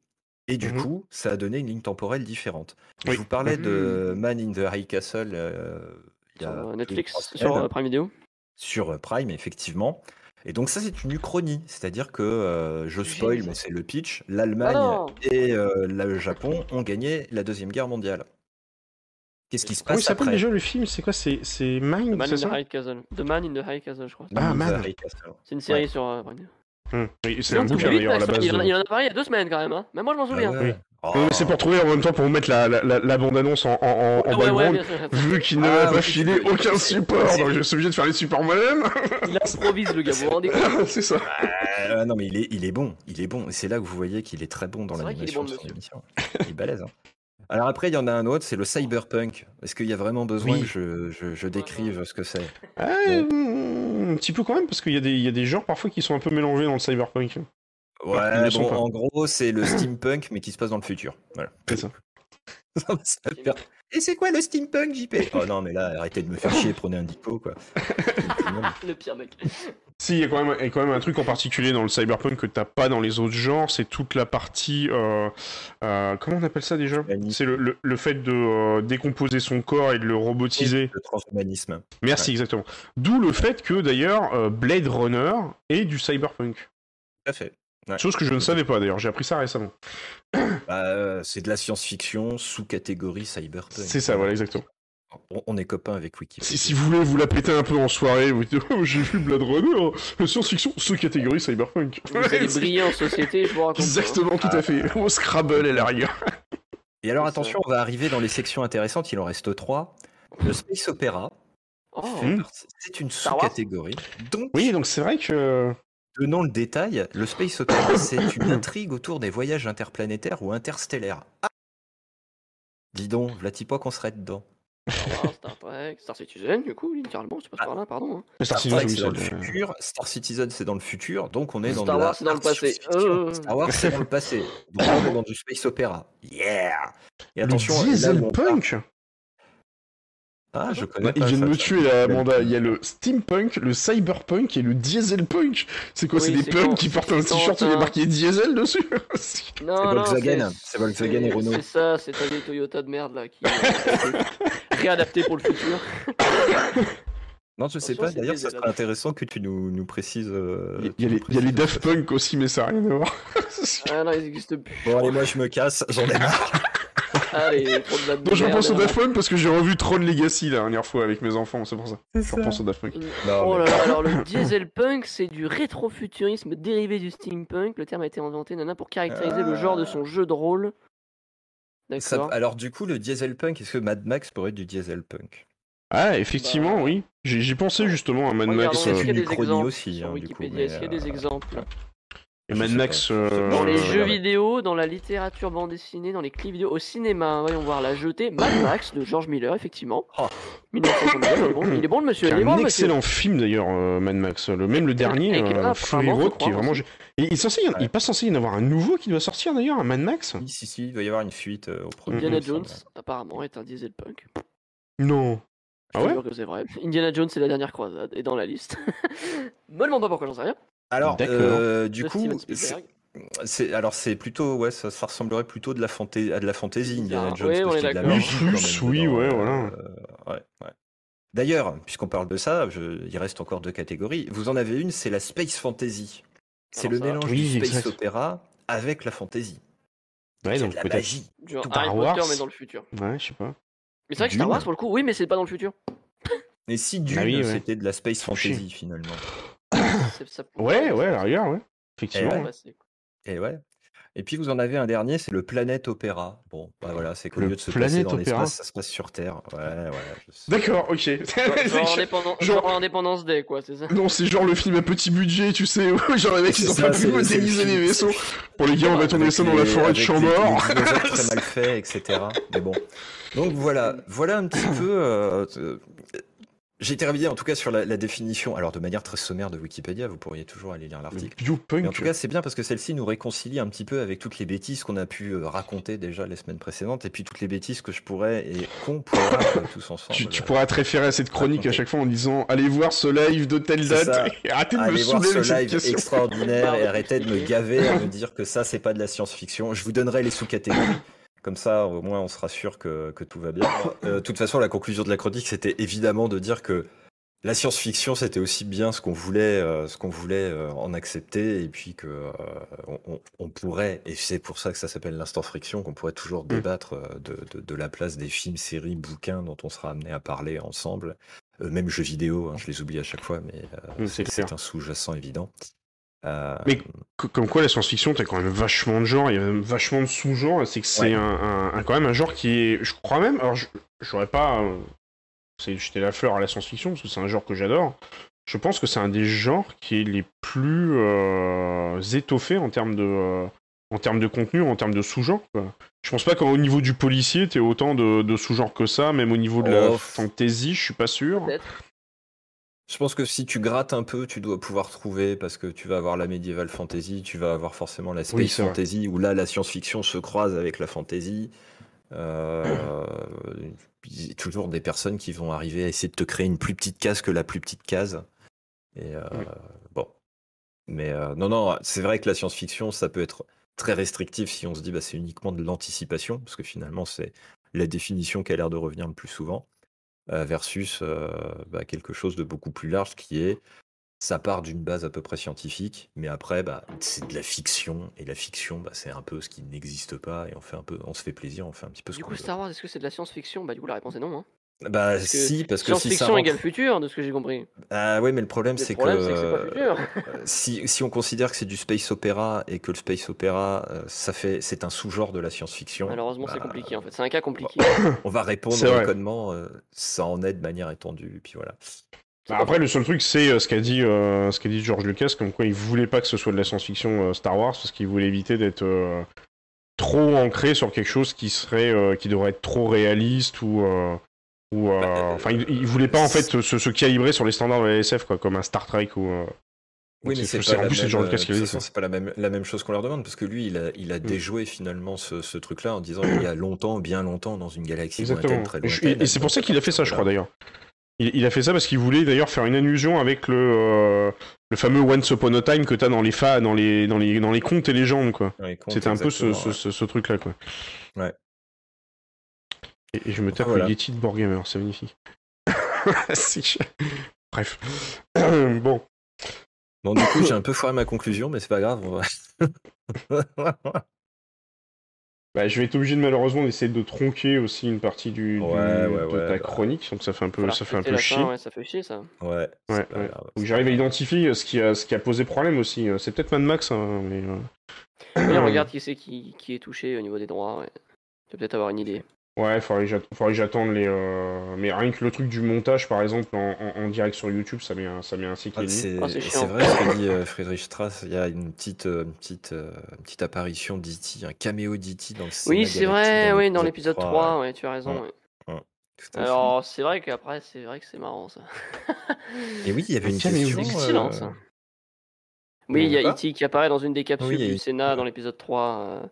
Enfin, du moins, lui et ses copains. C'est lui, mais c'est son espèce euh, qui apparaît, donc c'est un caméo un peu. Euh, ouais, au moment où il donne un peu à la con, Au moment, exactement. Alors après. Alors, du coup, peut-être que justement. Euh, c'est un autre débat encore. Des fois, est-ce que les caméos casseraient pas un peu le côté roleplay, entre guillemets, du truc? Hmm. Ouais. Alors peut-être que justement Euclid avait une, avait une question justement, c'est comme il voulait intervenir. Mm. on a un peu improvisé la dernière minute. Vas-y. On, ah oui c'est vrai que Euclid, oui, euh, pardon, vas-y, je sais pas si une. question. il s'est mis en mute, il est gentil, il s'est mis en mute d'ailleurs en background pour pas pour qu'on puisse finir la chronique. Mais vas-y Euclid, hein, si tu veux, euh, si tu veux intervenir, euh, tu as le, tu as la parole. Tu as le, tu as le micro, tiens, je te le donne, hop. Merci. Ouais, Avec plaisir. non, c'est parce que, comme je l'ai mis dans le chat, là, ou qui va apparaître bientôt, c'est que je voulais surtout, je voulais avoir l'occasion de débattre sur, euh, sur euh, le financement post-release de SC. Parce que je trouve que spéculer ah là-dessus, réfléchir comment SC sera, sera financé, c'est-à-dire est-ce qu'il y aura un récurrent à payer, est-ce que le business model des vaisseaux sera revu, est-ce que est-ce qu'on s'appuiera sur d'autres technos, et dans la tête, évidemment, j'ai la blockchain. Euh, comment, comment dans 2, 3, 4 ans, SC sera et quel sera le business model? Et je pense que là-dessus, il y a des belles réflexions et c'est compliqué ça. Il y a un peu de quoi. Bah, je crois que dans le. Oui, je sais, je me suis toujours posé des questions, effectivement. Euh, j'ai toujours un peu en ligne de mire, en background, euh, euh, le, financement qui arrive à avoir, notamment Hello Games avec No Man's Sky. Sauf que bon, Hello Games avec No Man's Sky, ils sont genre 24 à 30 dans le studio et ils ont un petit jeu qui est pas trop euh, galère à développer, alors que SC c'est un peu une usine à gaz. Euh, mais effectivement, eux dans leur dans leur genre, c'est ils vendent le jeu en one shot et euh, derrière il n'y a pas de DLC, il n'y a pas d'abonnement, il n'y a rien. Et de ce que j'avais cru comprendre, Star Citizen devrait suivre la même chose, c'est-à-dire un jeu qui se vend en one shot sur lequel il n'y a pas d'abonnement, il n'y a pas de DLC, il n'y a rien. Et la chose qu'ils pourraient éventuellement faire pour rapporter un peu d'argent, ce serait toutes les cosmétiques que tu mettrais dans ton vaisseau euh, qui euh, serait achetable en fait en partie sur le euh, comment dire sur le pledge, un peu comme c'est le cas au jour d'aujourd'hui, ou dans ton hangar, et c'est ça qui permettrait en gros, bah, comme tu vas passer ta vie dans ton vaisseau et tout, tu vas vouloir avoir des décos sympas, machin, etc. Et ces trucs-là, bah oui, forcément, c'est des trucs qui vont que les gens vont vouloir avoir en cosmétique, et c'est ce truc-là qui va être vendu. Bah, c'est ce que j'avais cru comprendre en fait au niveau du financement côté joueur. Mais maintenant, après, on peut se poser la question du financement côté studio, c'est-à-dire euh, peut-être sous-traiter ces certaines technos, comme le, le server meshing, on en parlait tout à l'heure avec euh, GTA, enfin avec Rockstar, euh, peut-être d'autres entreprises qui auraient besoin des technos de base qu'a concrétisé SC, et ça, effectivement, tu peux le, tu peux le vendre, entre guillemets, ou tu peux le sous-traiter à d'autres entreprises et toucher un cash avec ça, quoi. Ça peut être aussi un business model en parallèle, quoi. Voilà, je regarde, je suis sur le, le site de, de Robert, là et je regarde les financements en semaine, ils tournent entre 1 et 2 millions d'euros par semaine. Elles vendent des goodies à 1 ou 2 millions d'euros par semaine. Ouais, 1 ou 2 millions par semaine. Maintenant, tu veux dire. Maintenant, ouais, le. Bah, après, je sais pas si. Pour, euh, la taille des bah, c'est vrai Ouais, ouais, c'est vrai, ouais. Ouais, c'est vrai, effectivement, tu as raison. Euh, c'est ouais, une, une, grosse question parce qu'effectivement, c'est vrai qu'une fois que le jeu sera release, euh, bah, à part vendre Squadron 42 version 1, 2 et 3 parce que tu es censé avoir 3 jeux, capitaliser là-dessus à mort, euh, vendre des trucs à côté, euh, ouais, c'est vrai que je sais pas. Euh. Il y a toujours le merch après, mais bon, voilà, c'est une petite part, je pense encore. Et puis peut-être des abonnements sur des, des, serveurs. Et oui, et oui, bah, il y a toujours le côté abonnement. Tout le monde, tous ceux qui payent 10 balles par mois, là, ou 20 balles. ouais, mais il faudra pas que ça te donne des avantages en jeu, quoi. Et la question, c'est qu'est-ce que ça va t'apporter l'abonnement? C'est vrai, aujourd'hui en tant qu'alpha, ça t'apporte pas mal de choses, notamment la PTU, mais alors après à l'avenir, mm. est-ce qu'ils vont modifier ça Il y a des chances. Mm. Pourquoi le business model des vaisseaux pourrait pas perdurer? Moi, je, vois pas d'incohérence. Bah parce que le, je crois qu'ils avaient expliqué justement que Chris avait expliqué que c'est bah, en gros, c'est ça. En fait, le souci qu'il risque d'y avoir, c'est ça. C'est que du coup, si les gens peuvent payer pour avoir des vaisseaux chers, euh, bah forcément, il y en a qui vont pouvoir payer pour avoir des gros vaisseaux que les autres ne pourront pas avoir. Et donc là, on tombe dans le cas de figure du fameux pay to win. Déjà que ça pose un gros problème au jour d'aujourd'hui. J'en discutais d'ailleurs avec euh, récemment avec euh, quelqu'un sur le Discord de, Le Sarkler qui qui a évoqué cette hypothèse, il disait c'est vrai qu'il y a quand même un gros souci, c'est qu'au jour d'aujourd'hui, euh, tu, euh, comment dire, euh, hop, j'en profite pour virer l'onglet sur Mad Max, éviter de cliquer dessus à nouveau et de me faire restrike. Merci YouTube. c'est clair. non, mais en fait, il évoquait que le, gros problème qui est au jour d'aujourd'hui, c'est que les gens qui ont acheté des vaisseaux, j'imagine par exemple quelqu'un qui a acheté un, un Karak ou qui a acheté un, par exemple un HH et ainsi de suite, euh, si à la release tu lui dis euh, ok bah tu vois maintenant ton vaisseau ok tu plèche, tu l'as acheté, tu l'as payé 100 balles, 200 balles, 300 balles, ton 890 jump même plus cher.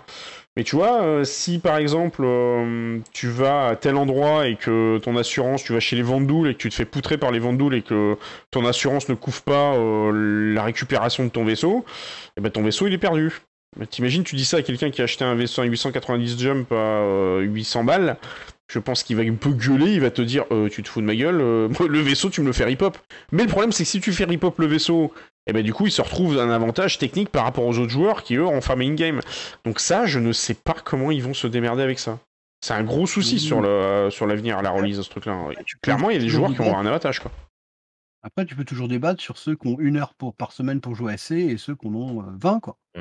Et ceux qui en ont 20, bah, il y a ça aussi, oui. Par rapport à eux, donc, après, c'est du pay to win. Moi, je vois, le concept du pay to win, il n'est pas, il est pas forcément grave dans l'essai, puisque tu achètes ton vaisseau et euh, moi, j'ai par exemple, j'ai un, 600i.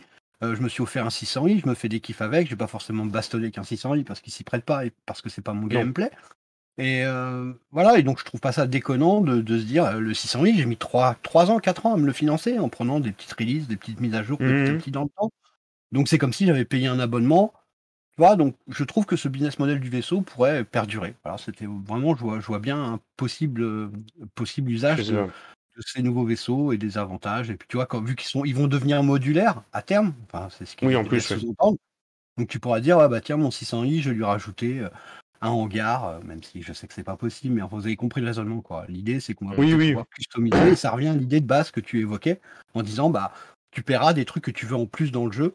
Donc, euh, bon, mmh oui, un peu comme moi, c'est une des raisons pour lesquelles mon prochain vaisseau ça va être un Caterpillar, c'est clairement parce que le truc c'est ultra modulable. Je sais qu'aujourd'hui c'est pas le cas, il sert à rien.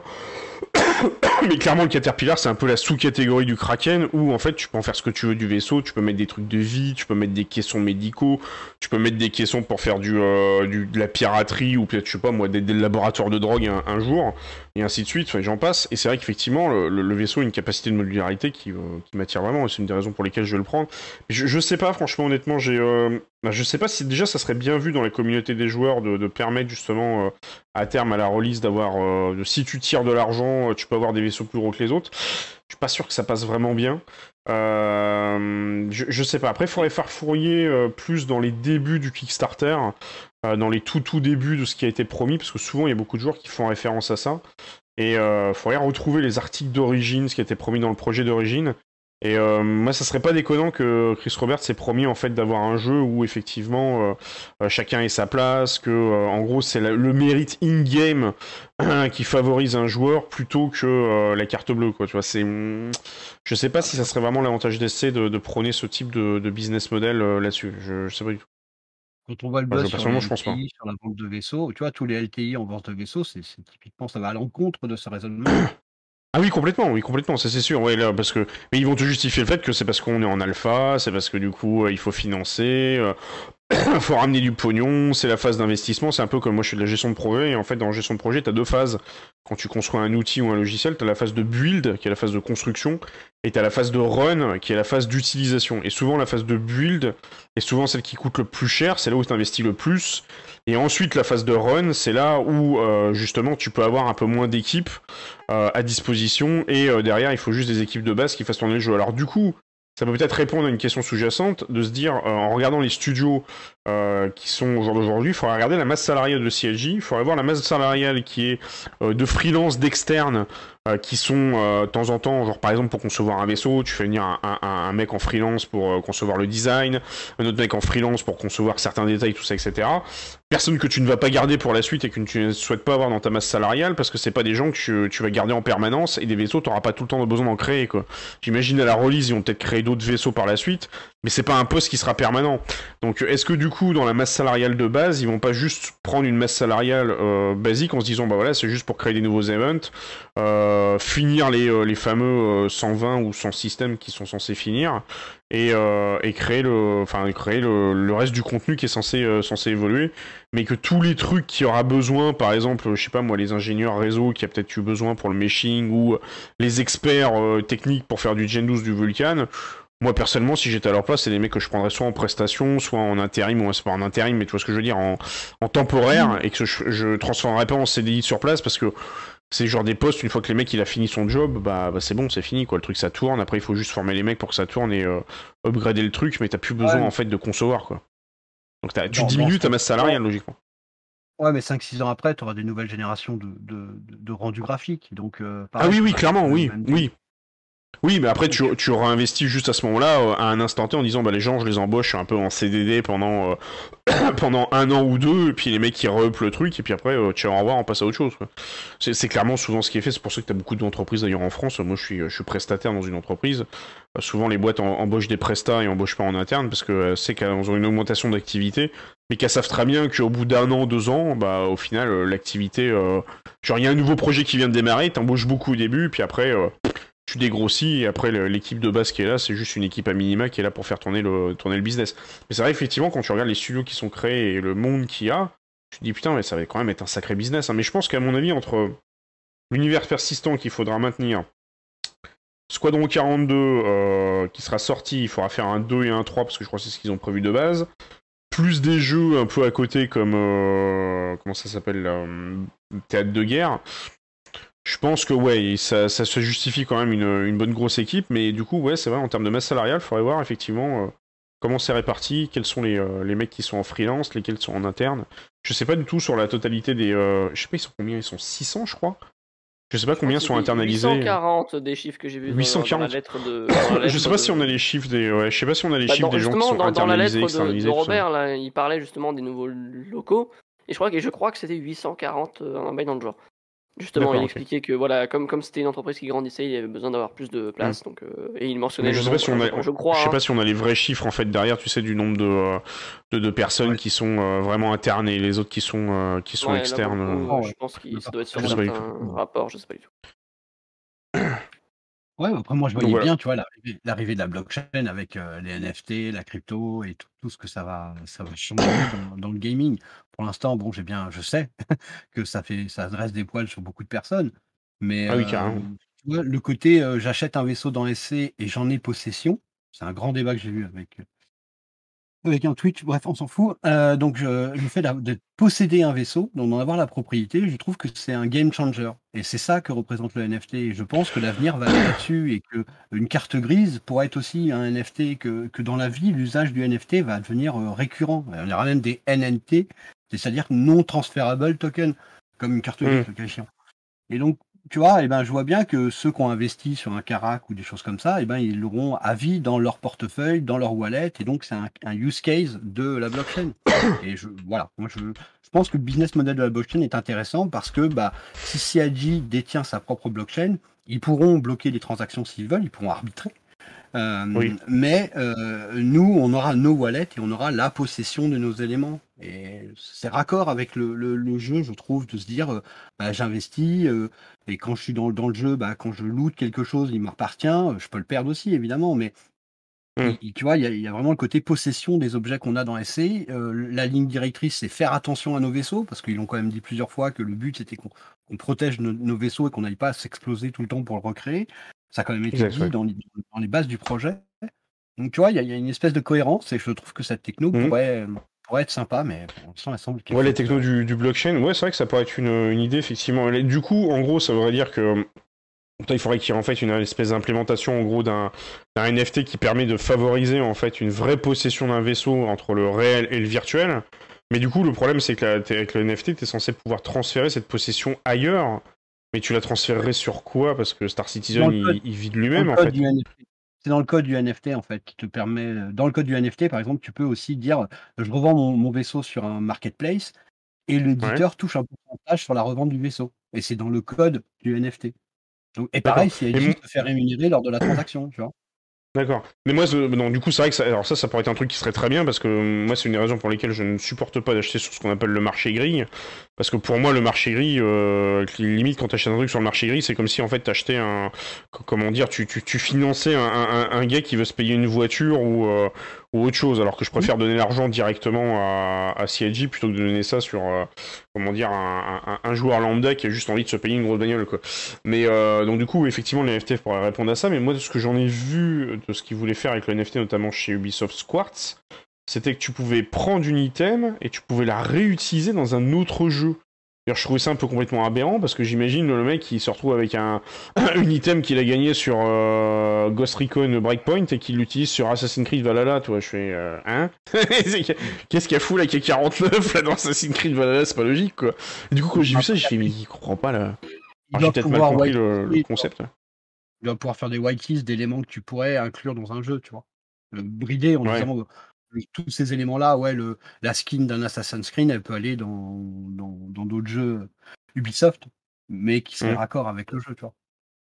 Après, c'est vrai que ça pourrait être pas mal du style si par exemple tu as, gagné par exemple un jeu sur Squadron, un, un, jeu, un vaisseau sur Squadron 42, via la blockchain, effectivement, tu pourrais l'avoir en possession et tu pourrais le réutiliser dans l'univers persistant. Ça pourrait être effectivement une idée ou, euh, un concept, ou même à la rigueur, si par exemple quelqu'un il, il, a un, vaisseau dans le PU, je crois qu'ils avaient parlé de la possibilité de faire des serveurs privés pendant un moment sur Star Citizen. Alors je sais pas si c'est quelque chose qui va perdurer, parce que est-ce que ça va être plausible avec le meshing de faire des serveurs privés?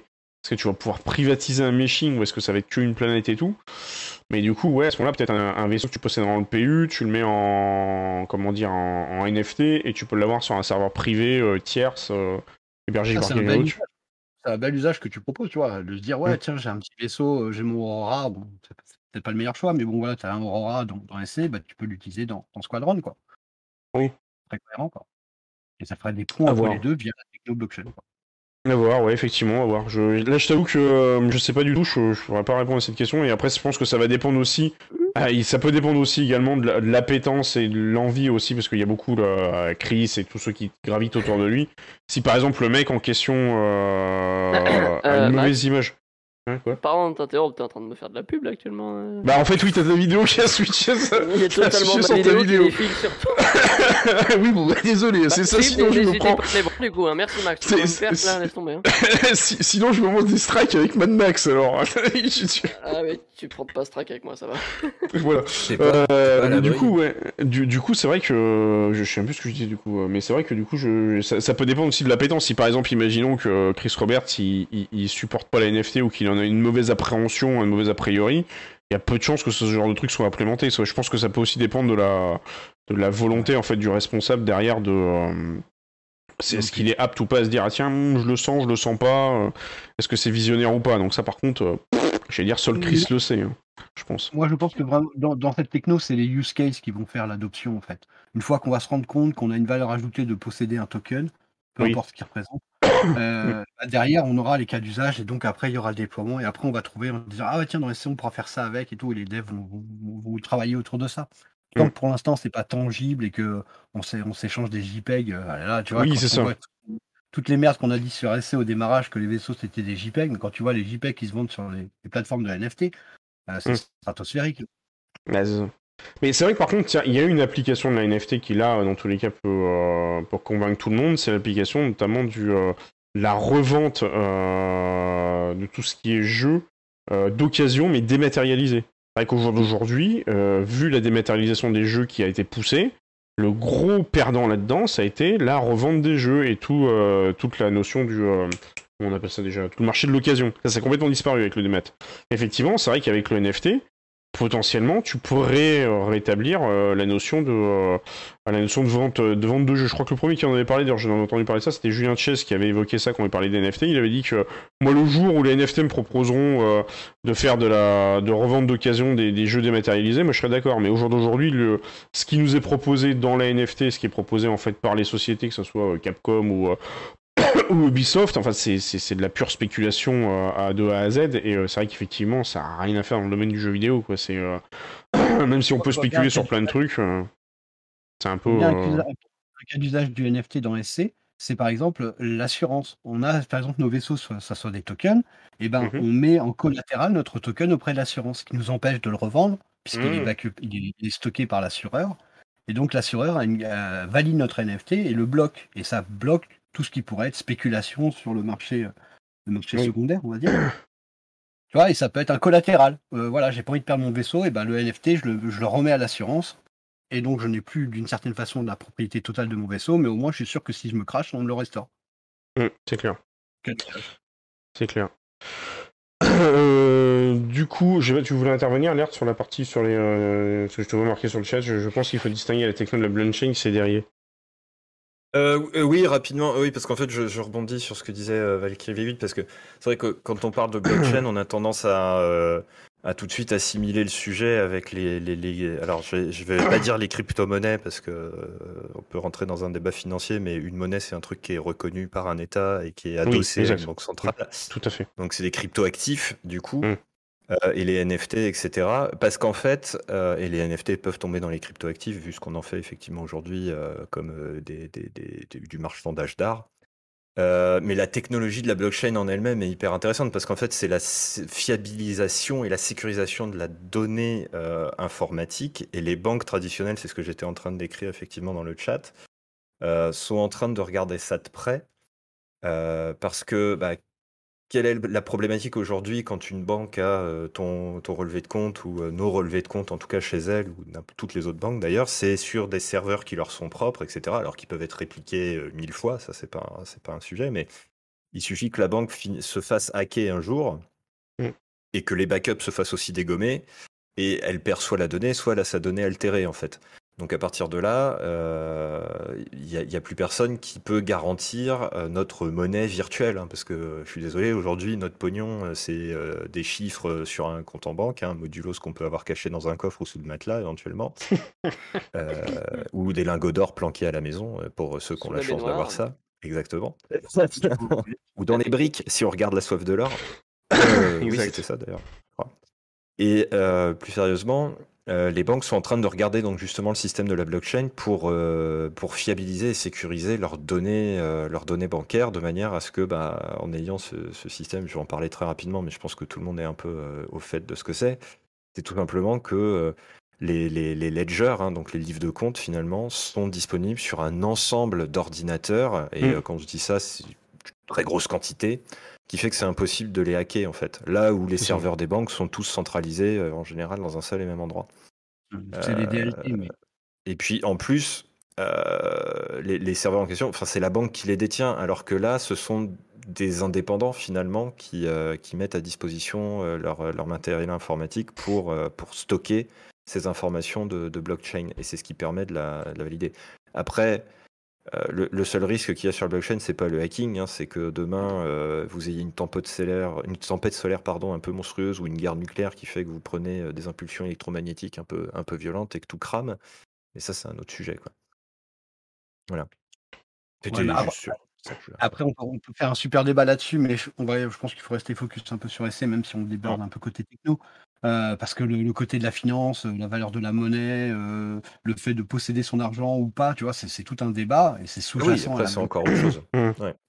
et, pareil, voilà. Et pour moi, le Bitcoin, lui, répond à tout ce qu'est une monnaie, c'est-à-dire que c'est fongible, c'est transférable, c'est un livre de compte, c'est auditable. Tu peux pas faire ah. de rollback sur une transaction Bitcoin, tu vois. Donc il y a quand même une valeur, euh, un, sous-jacent technologique qui peut quand même s'appréhender à une monnaie. Après, les États préfèrent dire que c'est pas une bah, monnaie parce que bah, voilà. mais parce qu'aujourd'hui c'est oui, parce pas de contrôle central qui détermine ce qu'est une monnaie. Après, moi je trouve aussi que le, Bitcoin, pour le prendre en exemple, mais euh, toutes celles qui, qui, sont limitées finalement peuvent être intéressantes. Euh, ce, qui, ce qui est quand même intéressant, ce serait d'arriver à l'adosser à une valeur quelque part à un moment donné, parce que ça reste du virtuel. Donc demain, euh, pour X ou Y raison, euh, toute l'informatique du monde craque. Euh, il restera un registre. Ouais, mais il restera bien un PC qui détient un registre Bitcoin. Ah bah, en théorie, oui. Oui, mais c'est décentralisé. Mais oui, oui, oui, c'est pour ça qu'on a tendance à dire que c'est une crypto-monnaie. Après, voilà, le débat sur le, ce qu'est une monnaie, il y a on va pas le faire ici. Voilà, d'autres débats. et voilà, c'est d'économie et bon, mais effectivement, ce serait intéressant de faire une. J'avais jamais en, en, background essayé de faire une émission consacrée uniquement effectivement à ça sur la, partie. Euh, euh, sur la partie financement et tout, ça permettrait de faire une vraie émission qui serait euh, pas strike par YouTube, hein, qui serait en entier, parce que je suis en train de me faire des nœuds au cerveau pour me demander comment je vais faire avec le, le truc, parce que du coup, ça me fait chier en fait hum, d'annuler le live, je voudrais essayer de cut en fait ce qui a posé problème euh, pour avoir un live qui reste avec le chat derrière parce que sinon ça n'a pas un intérêt de faire un re-upload. Mais le problème c'est que je me retrouve avec deux lives donc c'est un peu je suis en train de me faire un nœud au cerveau. Je sais pas trop comment je vais faire pour arriver à faire un truc propre. Euh, euh, donc tu, les montes et ce sera un live différé quoi. Ouais voilà ouais mais bon ça ça, casse un peu le, truc quoi t'arrives à garder le son, tu peux mettre le son, une image à la con par-dessus euh, sur la Oui, à la rigueur, oui, je peux éventuellement essayer de, pour ta chronique, je peux essayer de refaire un montage, de refaire un truc. Euh, essayer de re-upload ça. Je, vais essayer de trouver, je vais de trouver une astuce pour essayer de refaire un truc, parce que ça fait un peu chier quand même pour ta chronique. Celle de Minority Report. Exactement, ouais, à la rigueur. Euh, attends, parce qu'après, du coup, il y a Amanda qui demande la question d'event qui, va avoir, qui va avoir lieu à Horizon avec les nouveaux Ninetales en face. Quelles sont vos impressions sur le Je sais pas si Amanda, elle est peut-être en. On peut peut-être la faire bouger, elle est en. Dans le... Et non, euh, le Bitcoin, c'est pas de la science-fiction, je peux pas faire une chronique dessus, du coup.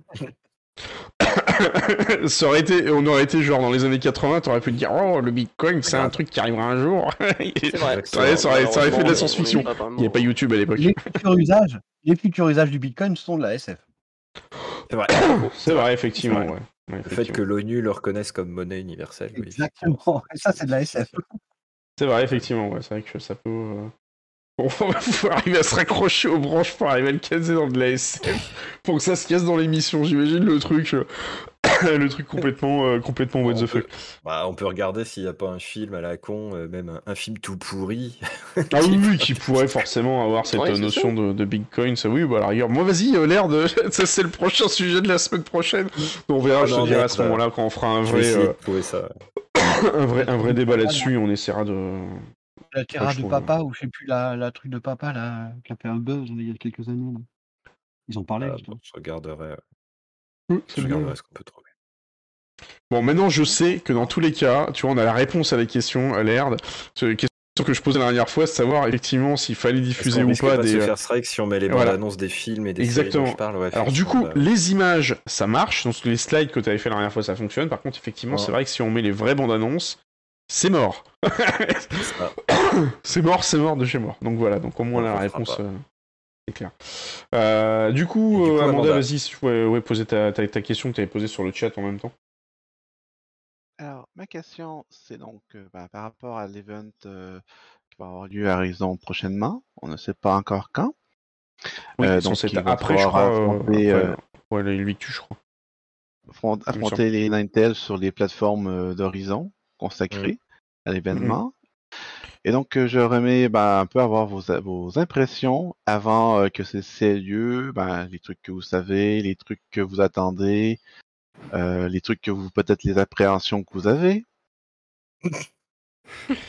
les appréhensions, j'en ai quelques-unes, parce que c'était censé être euh, actif dès hier, normalement, cet event-là. Il le repousse à la semaine prochaine, ce que j'ai compris. Alors, le truc, c'est un peu... Bah, en fait, pas que, en même temps, parce que... Souviens-toi de, de Jump Town avec les nouveaux joueurs pendant la Free Fly. Euh, comment dire que les gens étaient un peu déçus du jeu. certains nouveaux hmm. joueurs, je sais pas si vous l'avez vu, hein, mais certains nouveaux joueurs étaient littéralement dégoûtés de voir à quel point les autres joueurs plus anciens pouvaient te rouler dessus sur un truc entre guillemets où c'est le bazar. Euh, là, ça pouvait être similaire. Ouais, mais attends, alors dans ce cas-là, ces joueurs-là, il faut qu'ils comprennent quand même que quand tu vas dans un jeu qui est quand même estampillé PVP. C'est ça, bien sûr. Mais malheureusement, bah, je pense que mais toi, à leur place, si, si, tu découvres le jeu, tu te fais rouler dessus par des mecs toutes les 3 secondes à chaque fois que tu vas là-bas, c'est quand même pas forcément très. Alors après, à titre perso, j'ai quand même pas plus souvent des jump turns où euh, on était en mode cordial, euh, où les gens pouvaient se poser. Il y en a du cordial, mais. Euh, ah oui, après, il y a hmm. des serveurs où les mecs débarquent et, et, veulent jouer le jeu en disant on sécurise la zone, on se goinfre, et puis ceux qui viennent, on les dégomme mais c'est tu changes dans ce cas-là, tu sais, tu te déconnectes, tu changes de serveur et puis, euh, et puis ça va mieux. Mais sur, ce, sur cet event-là, tu sais que tu pars à la castagne. Hein. Donc de toute façon, euh, que en face de toi, tu es les Ninetales euh, PNJ ou des, des affiliés Ninetales humains, si tu bah, vas, tu sais que tu vas mourir en fait. C'est un point justement intéressant, c'est que bah, les, même, même ben, il y a un risque que ceux qui sont qui veulent euh, se faire euh, du PVP et donc euh, être joueur contre joueur, ben, ça se aussi tirer dessus par les Ninetales, donc ça fasse ah oui, bah, oui, si tu veux faire du PVP, oui, tu pourras pas dans une zone PVE. ce que tu veux dire. si tu vas pouvoir en trichant un peu, c'est-à-dire que tu peux faire exactement la même chose avec la mission du 890 aujourd'hui, c'est tu peux très bien débarquer avec une team qui fait d'abord un grand coup de ménage. Mmh, c'est vrai. Et qu'après ces teams-là décident de s'opposer, tu vois. C'est pas impossible. Mmh. Mais ça demande éventuellement de s'organiser aussi. Et de. ouais. Mais, mais, en tout cas, c'est super. le jeu pour le faire, quoi. En tout cas, super intéressant parce que je sais pas si vous avez eu l'occasion d'y aller sur place et tout, mais j'y été pendant la, PTU. Le premier, le premier réflexe que j'ai eu, c'est insane. Mais c'est aussi grand qu'une map sur un Call of, quoi. Ouais, c'est un truc, c'est un boulot de malade mental, quoi. Puis l'immersion et tout, les vaisseaux écrasés, les flammes, le fait que c'est en hauteur avec des. Mais je genre, un genre, tu vas solo, bah t'es paumé là-dedans, tu sais même plus. C'est un coup à se prendre une balle perdue au coin d'un truc, et là, et là tu te dis, euh, au final, euh, de faire du mercenaire euh, solo, ça va être compliqué. Hein. Ah, c'est dingue. Là, franchement, les mecs, je sais pas si ces plateformes-là existaient, elles étaient pas accessibles, ça c'est sûr. Bah, je me suis posé les questions. Ouais, je sais pas. C'est dingue. C'est vrai que. Enfin, là, là-dessus, pour répondre à une de tes questions, Amanda, c'est. Bah, moi, je pense que si vraiment le truc démarre et qu'après les gens qui le tordent ou pas peuvent, peuvent en profiter, ça va vraiment être, ça va vraiment être dingue. Mmh. Au-delà des problèmes de perf que tu peux avoir sur Horizon si tu as une, une config un peu, un peu limite ou un peu fatiguée. Mais non, non, c'est prometteur en tout cas. Tu parles de celle de Max? Ah oui, oui. J'espère cet été avoir enfin un, Shadow de meilleure qualité que je vais être obligé de payer une option à 15 euros en plus. Donc je commence sérieusement à me poser la question de me dire si avant la fin de l'année je vais pas euh, tout simplement euh, genre claquer, tu sais, un, un, crédit à la consommation, genre 50 balles par mois, ça me reviendra exactement au même prix qu'un Shadow, quoi. Au moins, j'aurai une machine en local qui tournera aussi bien, quoi. Parce que là, ça commence à piquer un peu, quoi. Je, sais pas s'il faut vraiment un monstre derrière, parce que bon, je, je considère pas que mon PC est un monstre, mais si tu veux, juste pour en parler rapido, avec les, j'ai 32 Go de RAM à 3200 Hz dessus, euh, MHz pardon, pour être précis.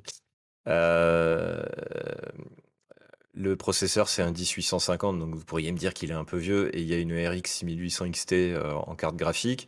Horizon, euh, c'est du. Après, je suis en V-Sync, hein, mais euh, hmm. c'est rare de dépasser les, les 20 FPS. Euh... Bah, écoute, personnellement, euh, je tout. Hein. De, mon côté, avec une config un peu plus inférieure à la tienne, puisque j'ai une 1660 Super avec 24 Go, non pas pourquoi, à 2666 MHz, et un i9, i9 n'importe quoi, i5 pardon, 9600K euh, à, euh, si je dis pas de conneries, 4,2 GHz.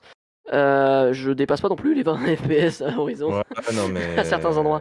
Bah, ça m'arrive quand même de le dépasser à certains endroits, surtout avec l'arrivée de Gen 12, mais je veux dire, voilà, c'est pas non plus.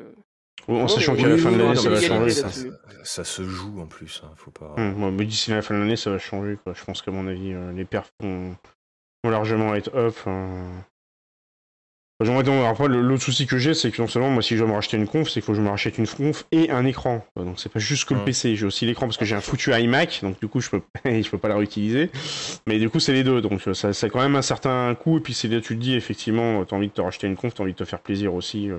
J'ai essayé ce que j'ai tout à l'heure sur le live de, de, de, je crois que c'était Newex ou je sais plus des euh, où je disais justement, j'essaie de, de, de, convaincre madame là-dessus, parce que je lui dis, bah tiens, elle qui est fan d'un petit peu d'avion de chasse et tout, je dis, tiens chérie, tu verrais bien, avec le bel écran incurvé, les, les, les joysticks et tout, avec le HOTAS, et puis le traquillère, c'est l'immersion totale. Ah ouais, ça pourrait être bien. Tu vois, c'est vrai que ça pourrait être pas mal une conf locale. mmh, salaire, ah, ça fait beaucoup. Ça. Mais là, effectivement, ouais, c'est quand tu commences à regarder ce truc-là, oui, tu montes facilement dans les, euh, Moi, j'avais fait le calcul, j'étais facilement monté à 1700, 1800 euros. Euh, Mm. Facile entre la machine plus l'écran, euh, plus les joysticks. Donc là, effectivement, quand tu regardes un crédit à la consommation, euh, sur 36 mois, t'en as pour 50-60 balles par mois, quoi, avec ton intérêt. Donc au final, ça, ça me reviendra un peu plus cher qu'un qu'un Shadow PC tous les mois, mais euh, bon, à la fin, j'aurai enfin une machine digne de son. J'ai un peu les mêmes pertes que vous, je trouve à 60 FPS sur, sur Horizon. Et je pense que ça joue aussi sur le serveur, parce que je suis monté, je suis tombé sur un serveur et je suis monté à 30. Et ça m'est jamais Ah, c'est possible, ouais. Marcio, c'est. sur Horizon, euh, j'étais ouf, quoi. Mais c'est marrant que, c'est marrant que euh, tu dis ça parce que j'ai lu la dernière fois, je l'ai entendu de la part des devs de chez CSG, il va dire oui, mais en fin de compte, c'est une arlésienne cette histoire euh, sur les sur les serveurs, euh, les perfs sont les mêmes quels que soient les serveurs. Les serveurs ne jouent pas sur les performances locales. Les, les upgrades qu'on a fait en ce moment sont essentiellement des upgrades qui sont faits pour augmenter les perfs en local.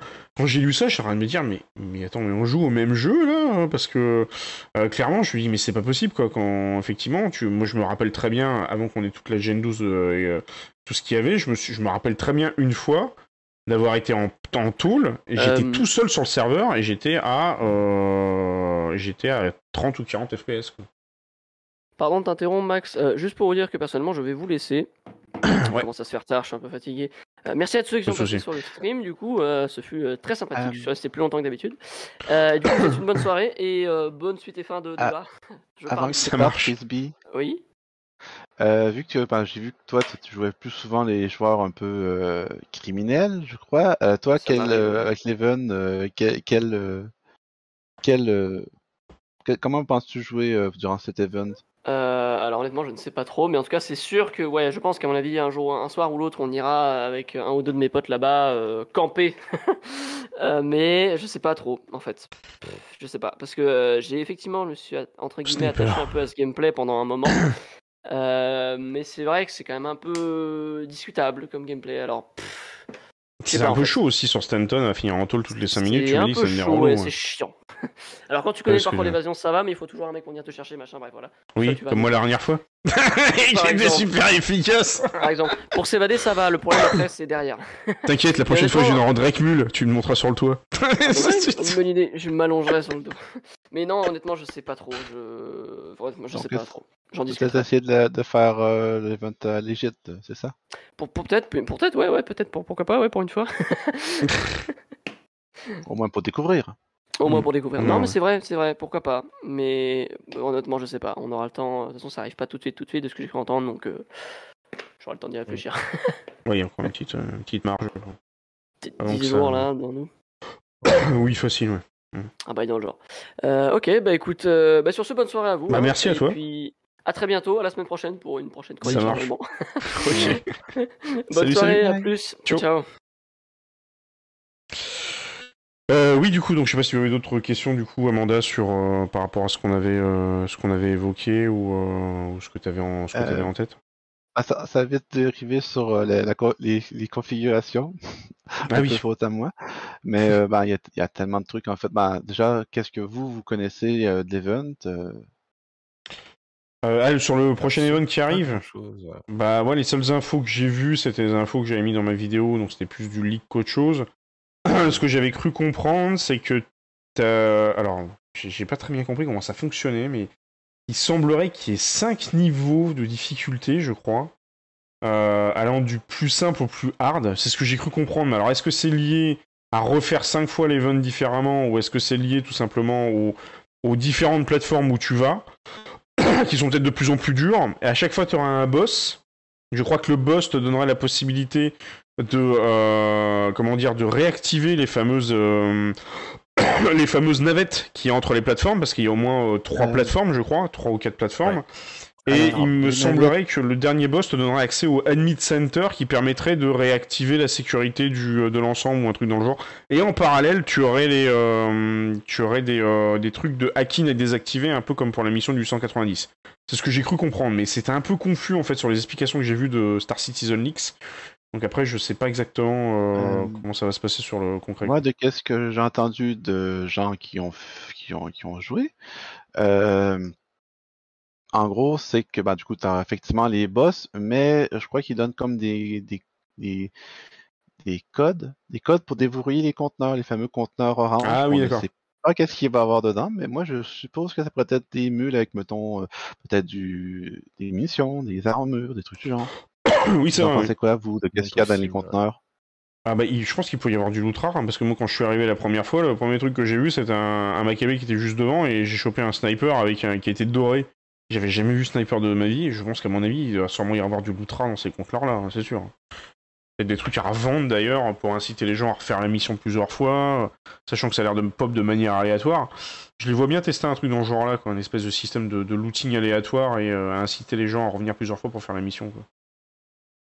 Je sais pas ce que t'en penses, euh... euh euh, je t'avouerais que, à part le fait d'être allé visiter la zone et d'avoir regardé rapidement ce que, ce que donnerait l'event, parce que bon, le FPS euh, n'étant pas ma, passion première de manière générale dans les jeux et donc dans Star Citizen, euh, je, ne suis pas forcément dans le détail de, de ce qu'on pourra récupérer en loot. Après, je sais, de part des, des, des joueurs un peu plus aficionados de, de ce genre-là, qu'effectivement, ils sont en train de monter, euh, de monter des, des, grosses organisations pour aller prendre le contrôle de la zone et certainement la, la, vider, looter au maximum euh, avec, euh, avec tous les caissons que tu peux avoir, essayer de poser les vaisseaux, je pense, sur les plateformes pour, pour charger le loot à bord, etc. etc. J'ai justement une question que je, je parenthèse à ça. Est-ce que vous pensez qu'effectivement on pourra aller sur zone avec les vaisseaux ou pas, vu que bah il y a une zone de restriction actuellement?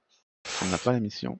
Euh, je pense que si t'as pas la mission, tu pourras y aller quand même avec ton vaisseau, mais de ce qu'ils avaient expliqué, euh, tu risquerais de te faire attaquer par les tourelles euh, qui sont sous le contrôle des Nightels. Par contre, si tu as la mission, en théorie, j'ai vu qu'il y avait des pads. Il n'y a pas de raison que si tu as la mission, tu puisses pas atterrir avec les pads avec ton propre vaisseau. T'as des pads sur les toits des vaisseaux et puis au milieu de la plateforme. Oui, mais du coup, même si t'as, je pense, même si t'as la mission et que t'as les pads, tu vas quand même te faire aggro par les, par les tourelles des Nightels vu que ils sont censés en avoir pris le contrôle. Donc euh, je pense que dans tous les cas. Euh, euh, quand tu essaies d'aller sur zone, bah, c'est comme une zone, mettons, à leur ville, bah, ils te retournent de bord et si tu vas trop loin, bah, t'exploses.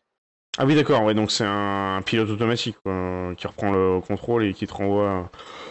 d'accord, moi ce que j'avais cru lire dans les leaks, c'était effectivement que que du coup tu pouvais te faire aggro par les défenses antiaériennes et que dans le reste de la mission, tu avais aussi cette partie-là où il fallait récupérer et réactiver les défenses antiaériennes pour la sécurité de, de Ryzen, c'est ce que j'avais cru comprendre, donc ce qui serait pas, euh, serait pas déconnant.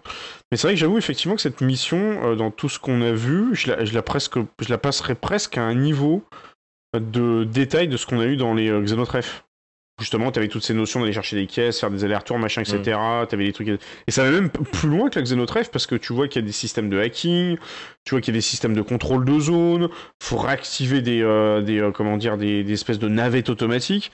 Tu vois que là, il commence à intégrer beaucoup plus de choses en fait dans les, dans les missions. Et quand tu vois ça, tu te dis, mais putain, la vache. Euh, le jour où le jeu va être release, euh, j'imagine même pas une mission comme ça en, mode final, mais ça va être what the fuck, tu vas y passer une semaine quoi. c'est que. Alors attends, j'en suis où? J'ai réactivé ça, faut que je réactive ça, j'étais là. Merde, j'ai oublié la clé, au quatrième sous-sol, oh putain Ça va être un donjon le machin, ça tu vas y passer une semaine quoi. Mais en tout cas, en tout cas ça, montre à quel point le, jeu est complètement taré quoi dans ce qu'il peut faire quoi. Mmh, clairement du coup, je sais pas si tu avais d'autres euh, d'autres questions, euh, Amanda, sur le. Ou je sais pas, à moins que tu veux rajouter un truc, clair, parce que du coup, j'ai beaucoup parlé, et euh, je sais pas si tu avais peut-être une idée là-dessus. sur cette sur pas avoir grand chose d'autre à dire. heureusement ou malheureusement, je sais pas, parce que je suis très bavard parfois. ouais, c'est pas, c'est pas un truc qui t'intéresse. que je ne vais pas tarder à partir. D'accord, ça marche. Mais moi, je vais pas tarder aussi à couper le, couper le stream, parce que je pense qu'on a, on a fait un stream qui a duré quand même pas mal longtemps, mais le, malgré la petite, euh, la petite coupure, on aurait dû logiquement aller faire une visite d'Horizon. Et manque de bol, euh, visite qu'on n'ira pas faire, puisque ouais. ouais. on la fera la prochaine fois sur le prochain, le prochain stream. J'aurai peut-être un invité sur le prochain stream d'ailleurs. Et je le retiens, ne plus passer de, de bande-annonce. Euh... bande-annonce. Donc, euh, ça, c'est quand même casse-couille, hein, parce que même elle, en tout petit et tout, enfin, c'est what the fuck, quoi. Enfin, bref. Donc, du coup, bah, je sais pas si tu avais d'autres choses à rajouter ou d'autres points à voir, euh, Amanda, sinon, euh, je pense qu'on va pouvoir, on va pouvoir arrêter le, le stream pour, pour ce soir. Moi, je crois que c'était bon, à moins que vous ayez peut-être, effectivement, bah, comme je vous avais dit, si vous aviez peut-être en une phrase vos attentes ou vos appréhensions sur cet event. Bah, les attentes, c'est euh, j'attends vraiment de savoir ce que ça va donner parce qu'effectivement l'event a l'air complètement ouf. J'attends vraiment de voir réellement euh, ce que ça peut donner parce que j'ai vraiment l'impression, comme je le dis, de, voir limite une espèce de, map à la Call of et j'attends de voir toutes les interactions qu'on va faire et euh, tout ce qu'on va pouvoir faire. Est-ce que ça va être faisable solo? C'est peut-être plus ça la crainte. moi qui souvent parfois ai tendance un peu à jouer solo ou ça dépend parfois je joue avec du monde ça... je sais pas si ça va être facilement accessible pour un joueur solo ou est-ce que ça va pas faire un peu comme les events que tu peux avoir sur un Sea of 6 où euh, tu arrives potentiellement solo et après tu t'associes avec d'autres personnes. D'où le fait, tu sais, que tu fasses une, transition dans une navette. Pendant la phase de navette, c'est là où tu te mets à discuter avec les gens, tout ça, etc. Et euh, tu t'associes et tout pour dire, bah tiens les mecs, euh, bon, moi je suis tout seul, vous êtes ensemble, je me mets avec vous, on s'associe ensemble pour essayer d'aller à tel endroit, etc. Peut-être que c'est ça aussi qu'ils attendent, ils attendent peut-être ce genre de choses. les équipes de CIG, que les, joueurs soient un peu proactifs et essayent de se mettre ensemble pour, pour, euh, pour faire un, combat là-dessus. Donc franchement, j'ai vraiment hâte de voir ce que ça va donner. Et euh, moi, ce qui, ce qui m'a vraiment intrigué, c'est de, de, lire le post-mortem sur ce que va donner cet event-là. Parce que je pense qu'à mon avis, les équipes vont vachement regarder le, truc. Et euh, je pense qu'à mon avis, c'est un des, des events, d'ailleurs, qui est même le, premier event PVE FPS, clairement. Parce qu'il n'y en a pas eu d'autres. Souvent, les autres events, c'était souvent des events en combat spatiaux. Alors que là, on est vraiment sur de l'event PVE FPS. Et est-ce que derrière, ce serait un peu le, mot de la fin, est-ce que derrière ce serait.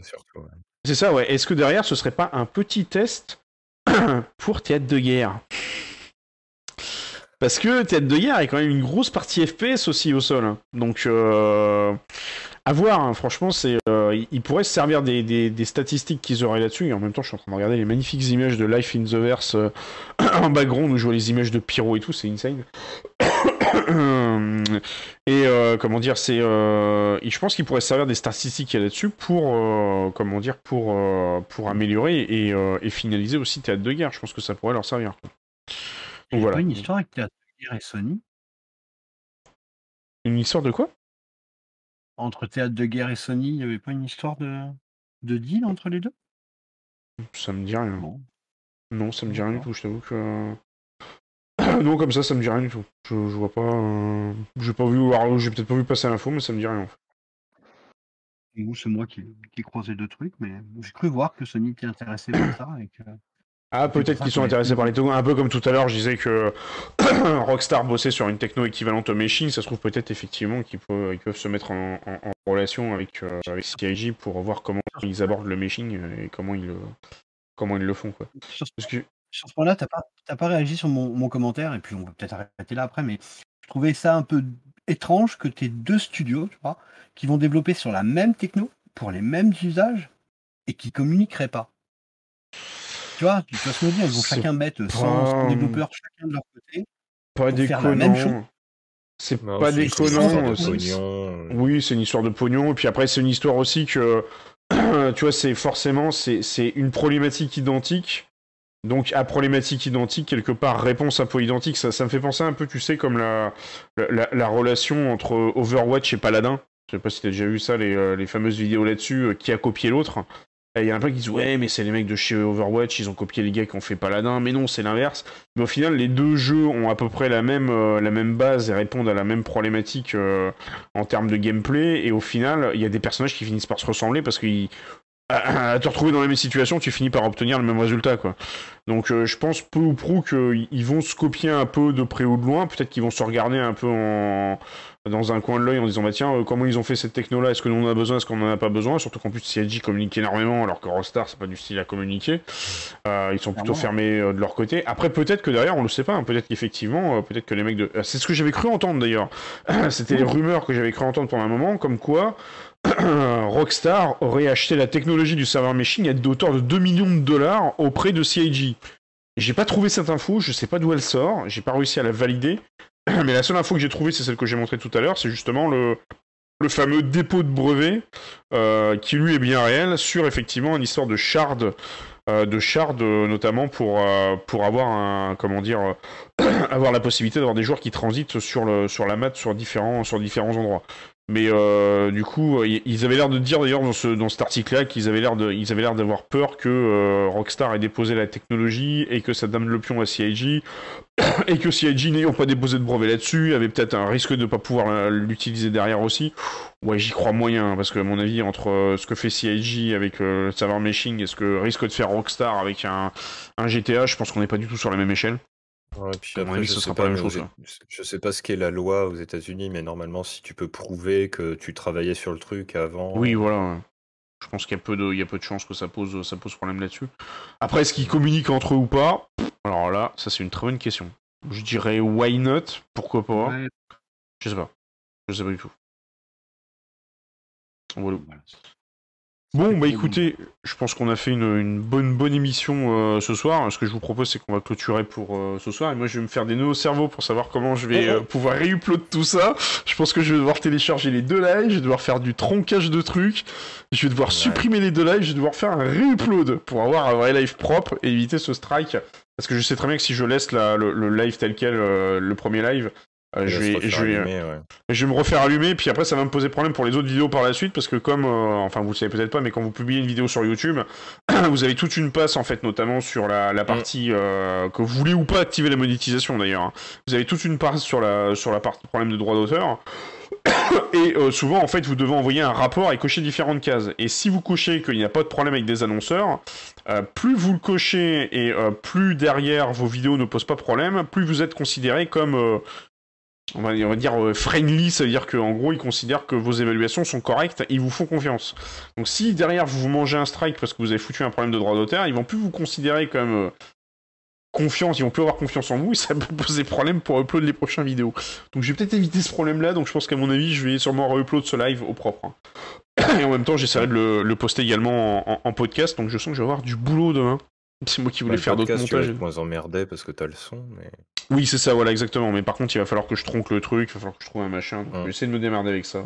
Bon, bah, dans tous les cas, euh, sur, ces, sur ces bonnes paroles, euh, vous en avez absolument rien à faire et vous avez tout à fait raison. c'est moi qui venais de patouiller avec ça. Euh, je vous souhaite à tous une agréable soirée et on se retrouve dans tous les cas la semaine prochaine, le week-end prochain, alors soit samedi, samedi, soit dimanche. J'espère avoir un invité et on parcourra également l'actualité des jeux SF. Et on espère ce coup-là pouvoir se préparer avant. On le fera peut-être avant, on se fera un, petit test avant. Le faire directement en, depuis Invictus et vous faire la visite du salon qui arrivera d'ailleurs sur les fins, parce que je crois que ça finit le 31. Le 31. Ouais, et le 31, je sais pas quel jour ça tombe. Me dis pas que ça tombe un vendredi sans que je suis. Euh, non, non, c'est bon, c'est bon. Mardi. voilà, si c'est le 28 ou c'est le 29, on sera bon. Alors je ne sais pas ce qu'il y aura le 28 et le 29 comme euh, constructeur, mais dans tous les cas, on pourra peut-être essayer de faire le live en direct de l'Invictus ce coup-là, euh, directement dans le jeu et ce sera peut-être plus simple à organiser parce qu'on aura pu se préparer avant. En tout cas, merci à tous d'avoir suivi le stream, merci à vous et je vous souhaite à tous une agréable soirée. Ciao, ciao tout le monde. Bon week-end et bonne semaine.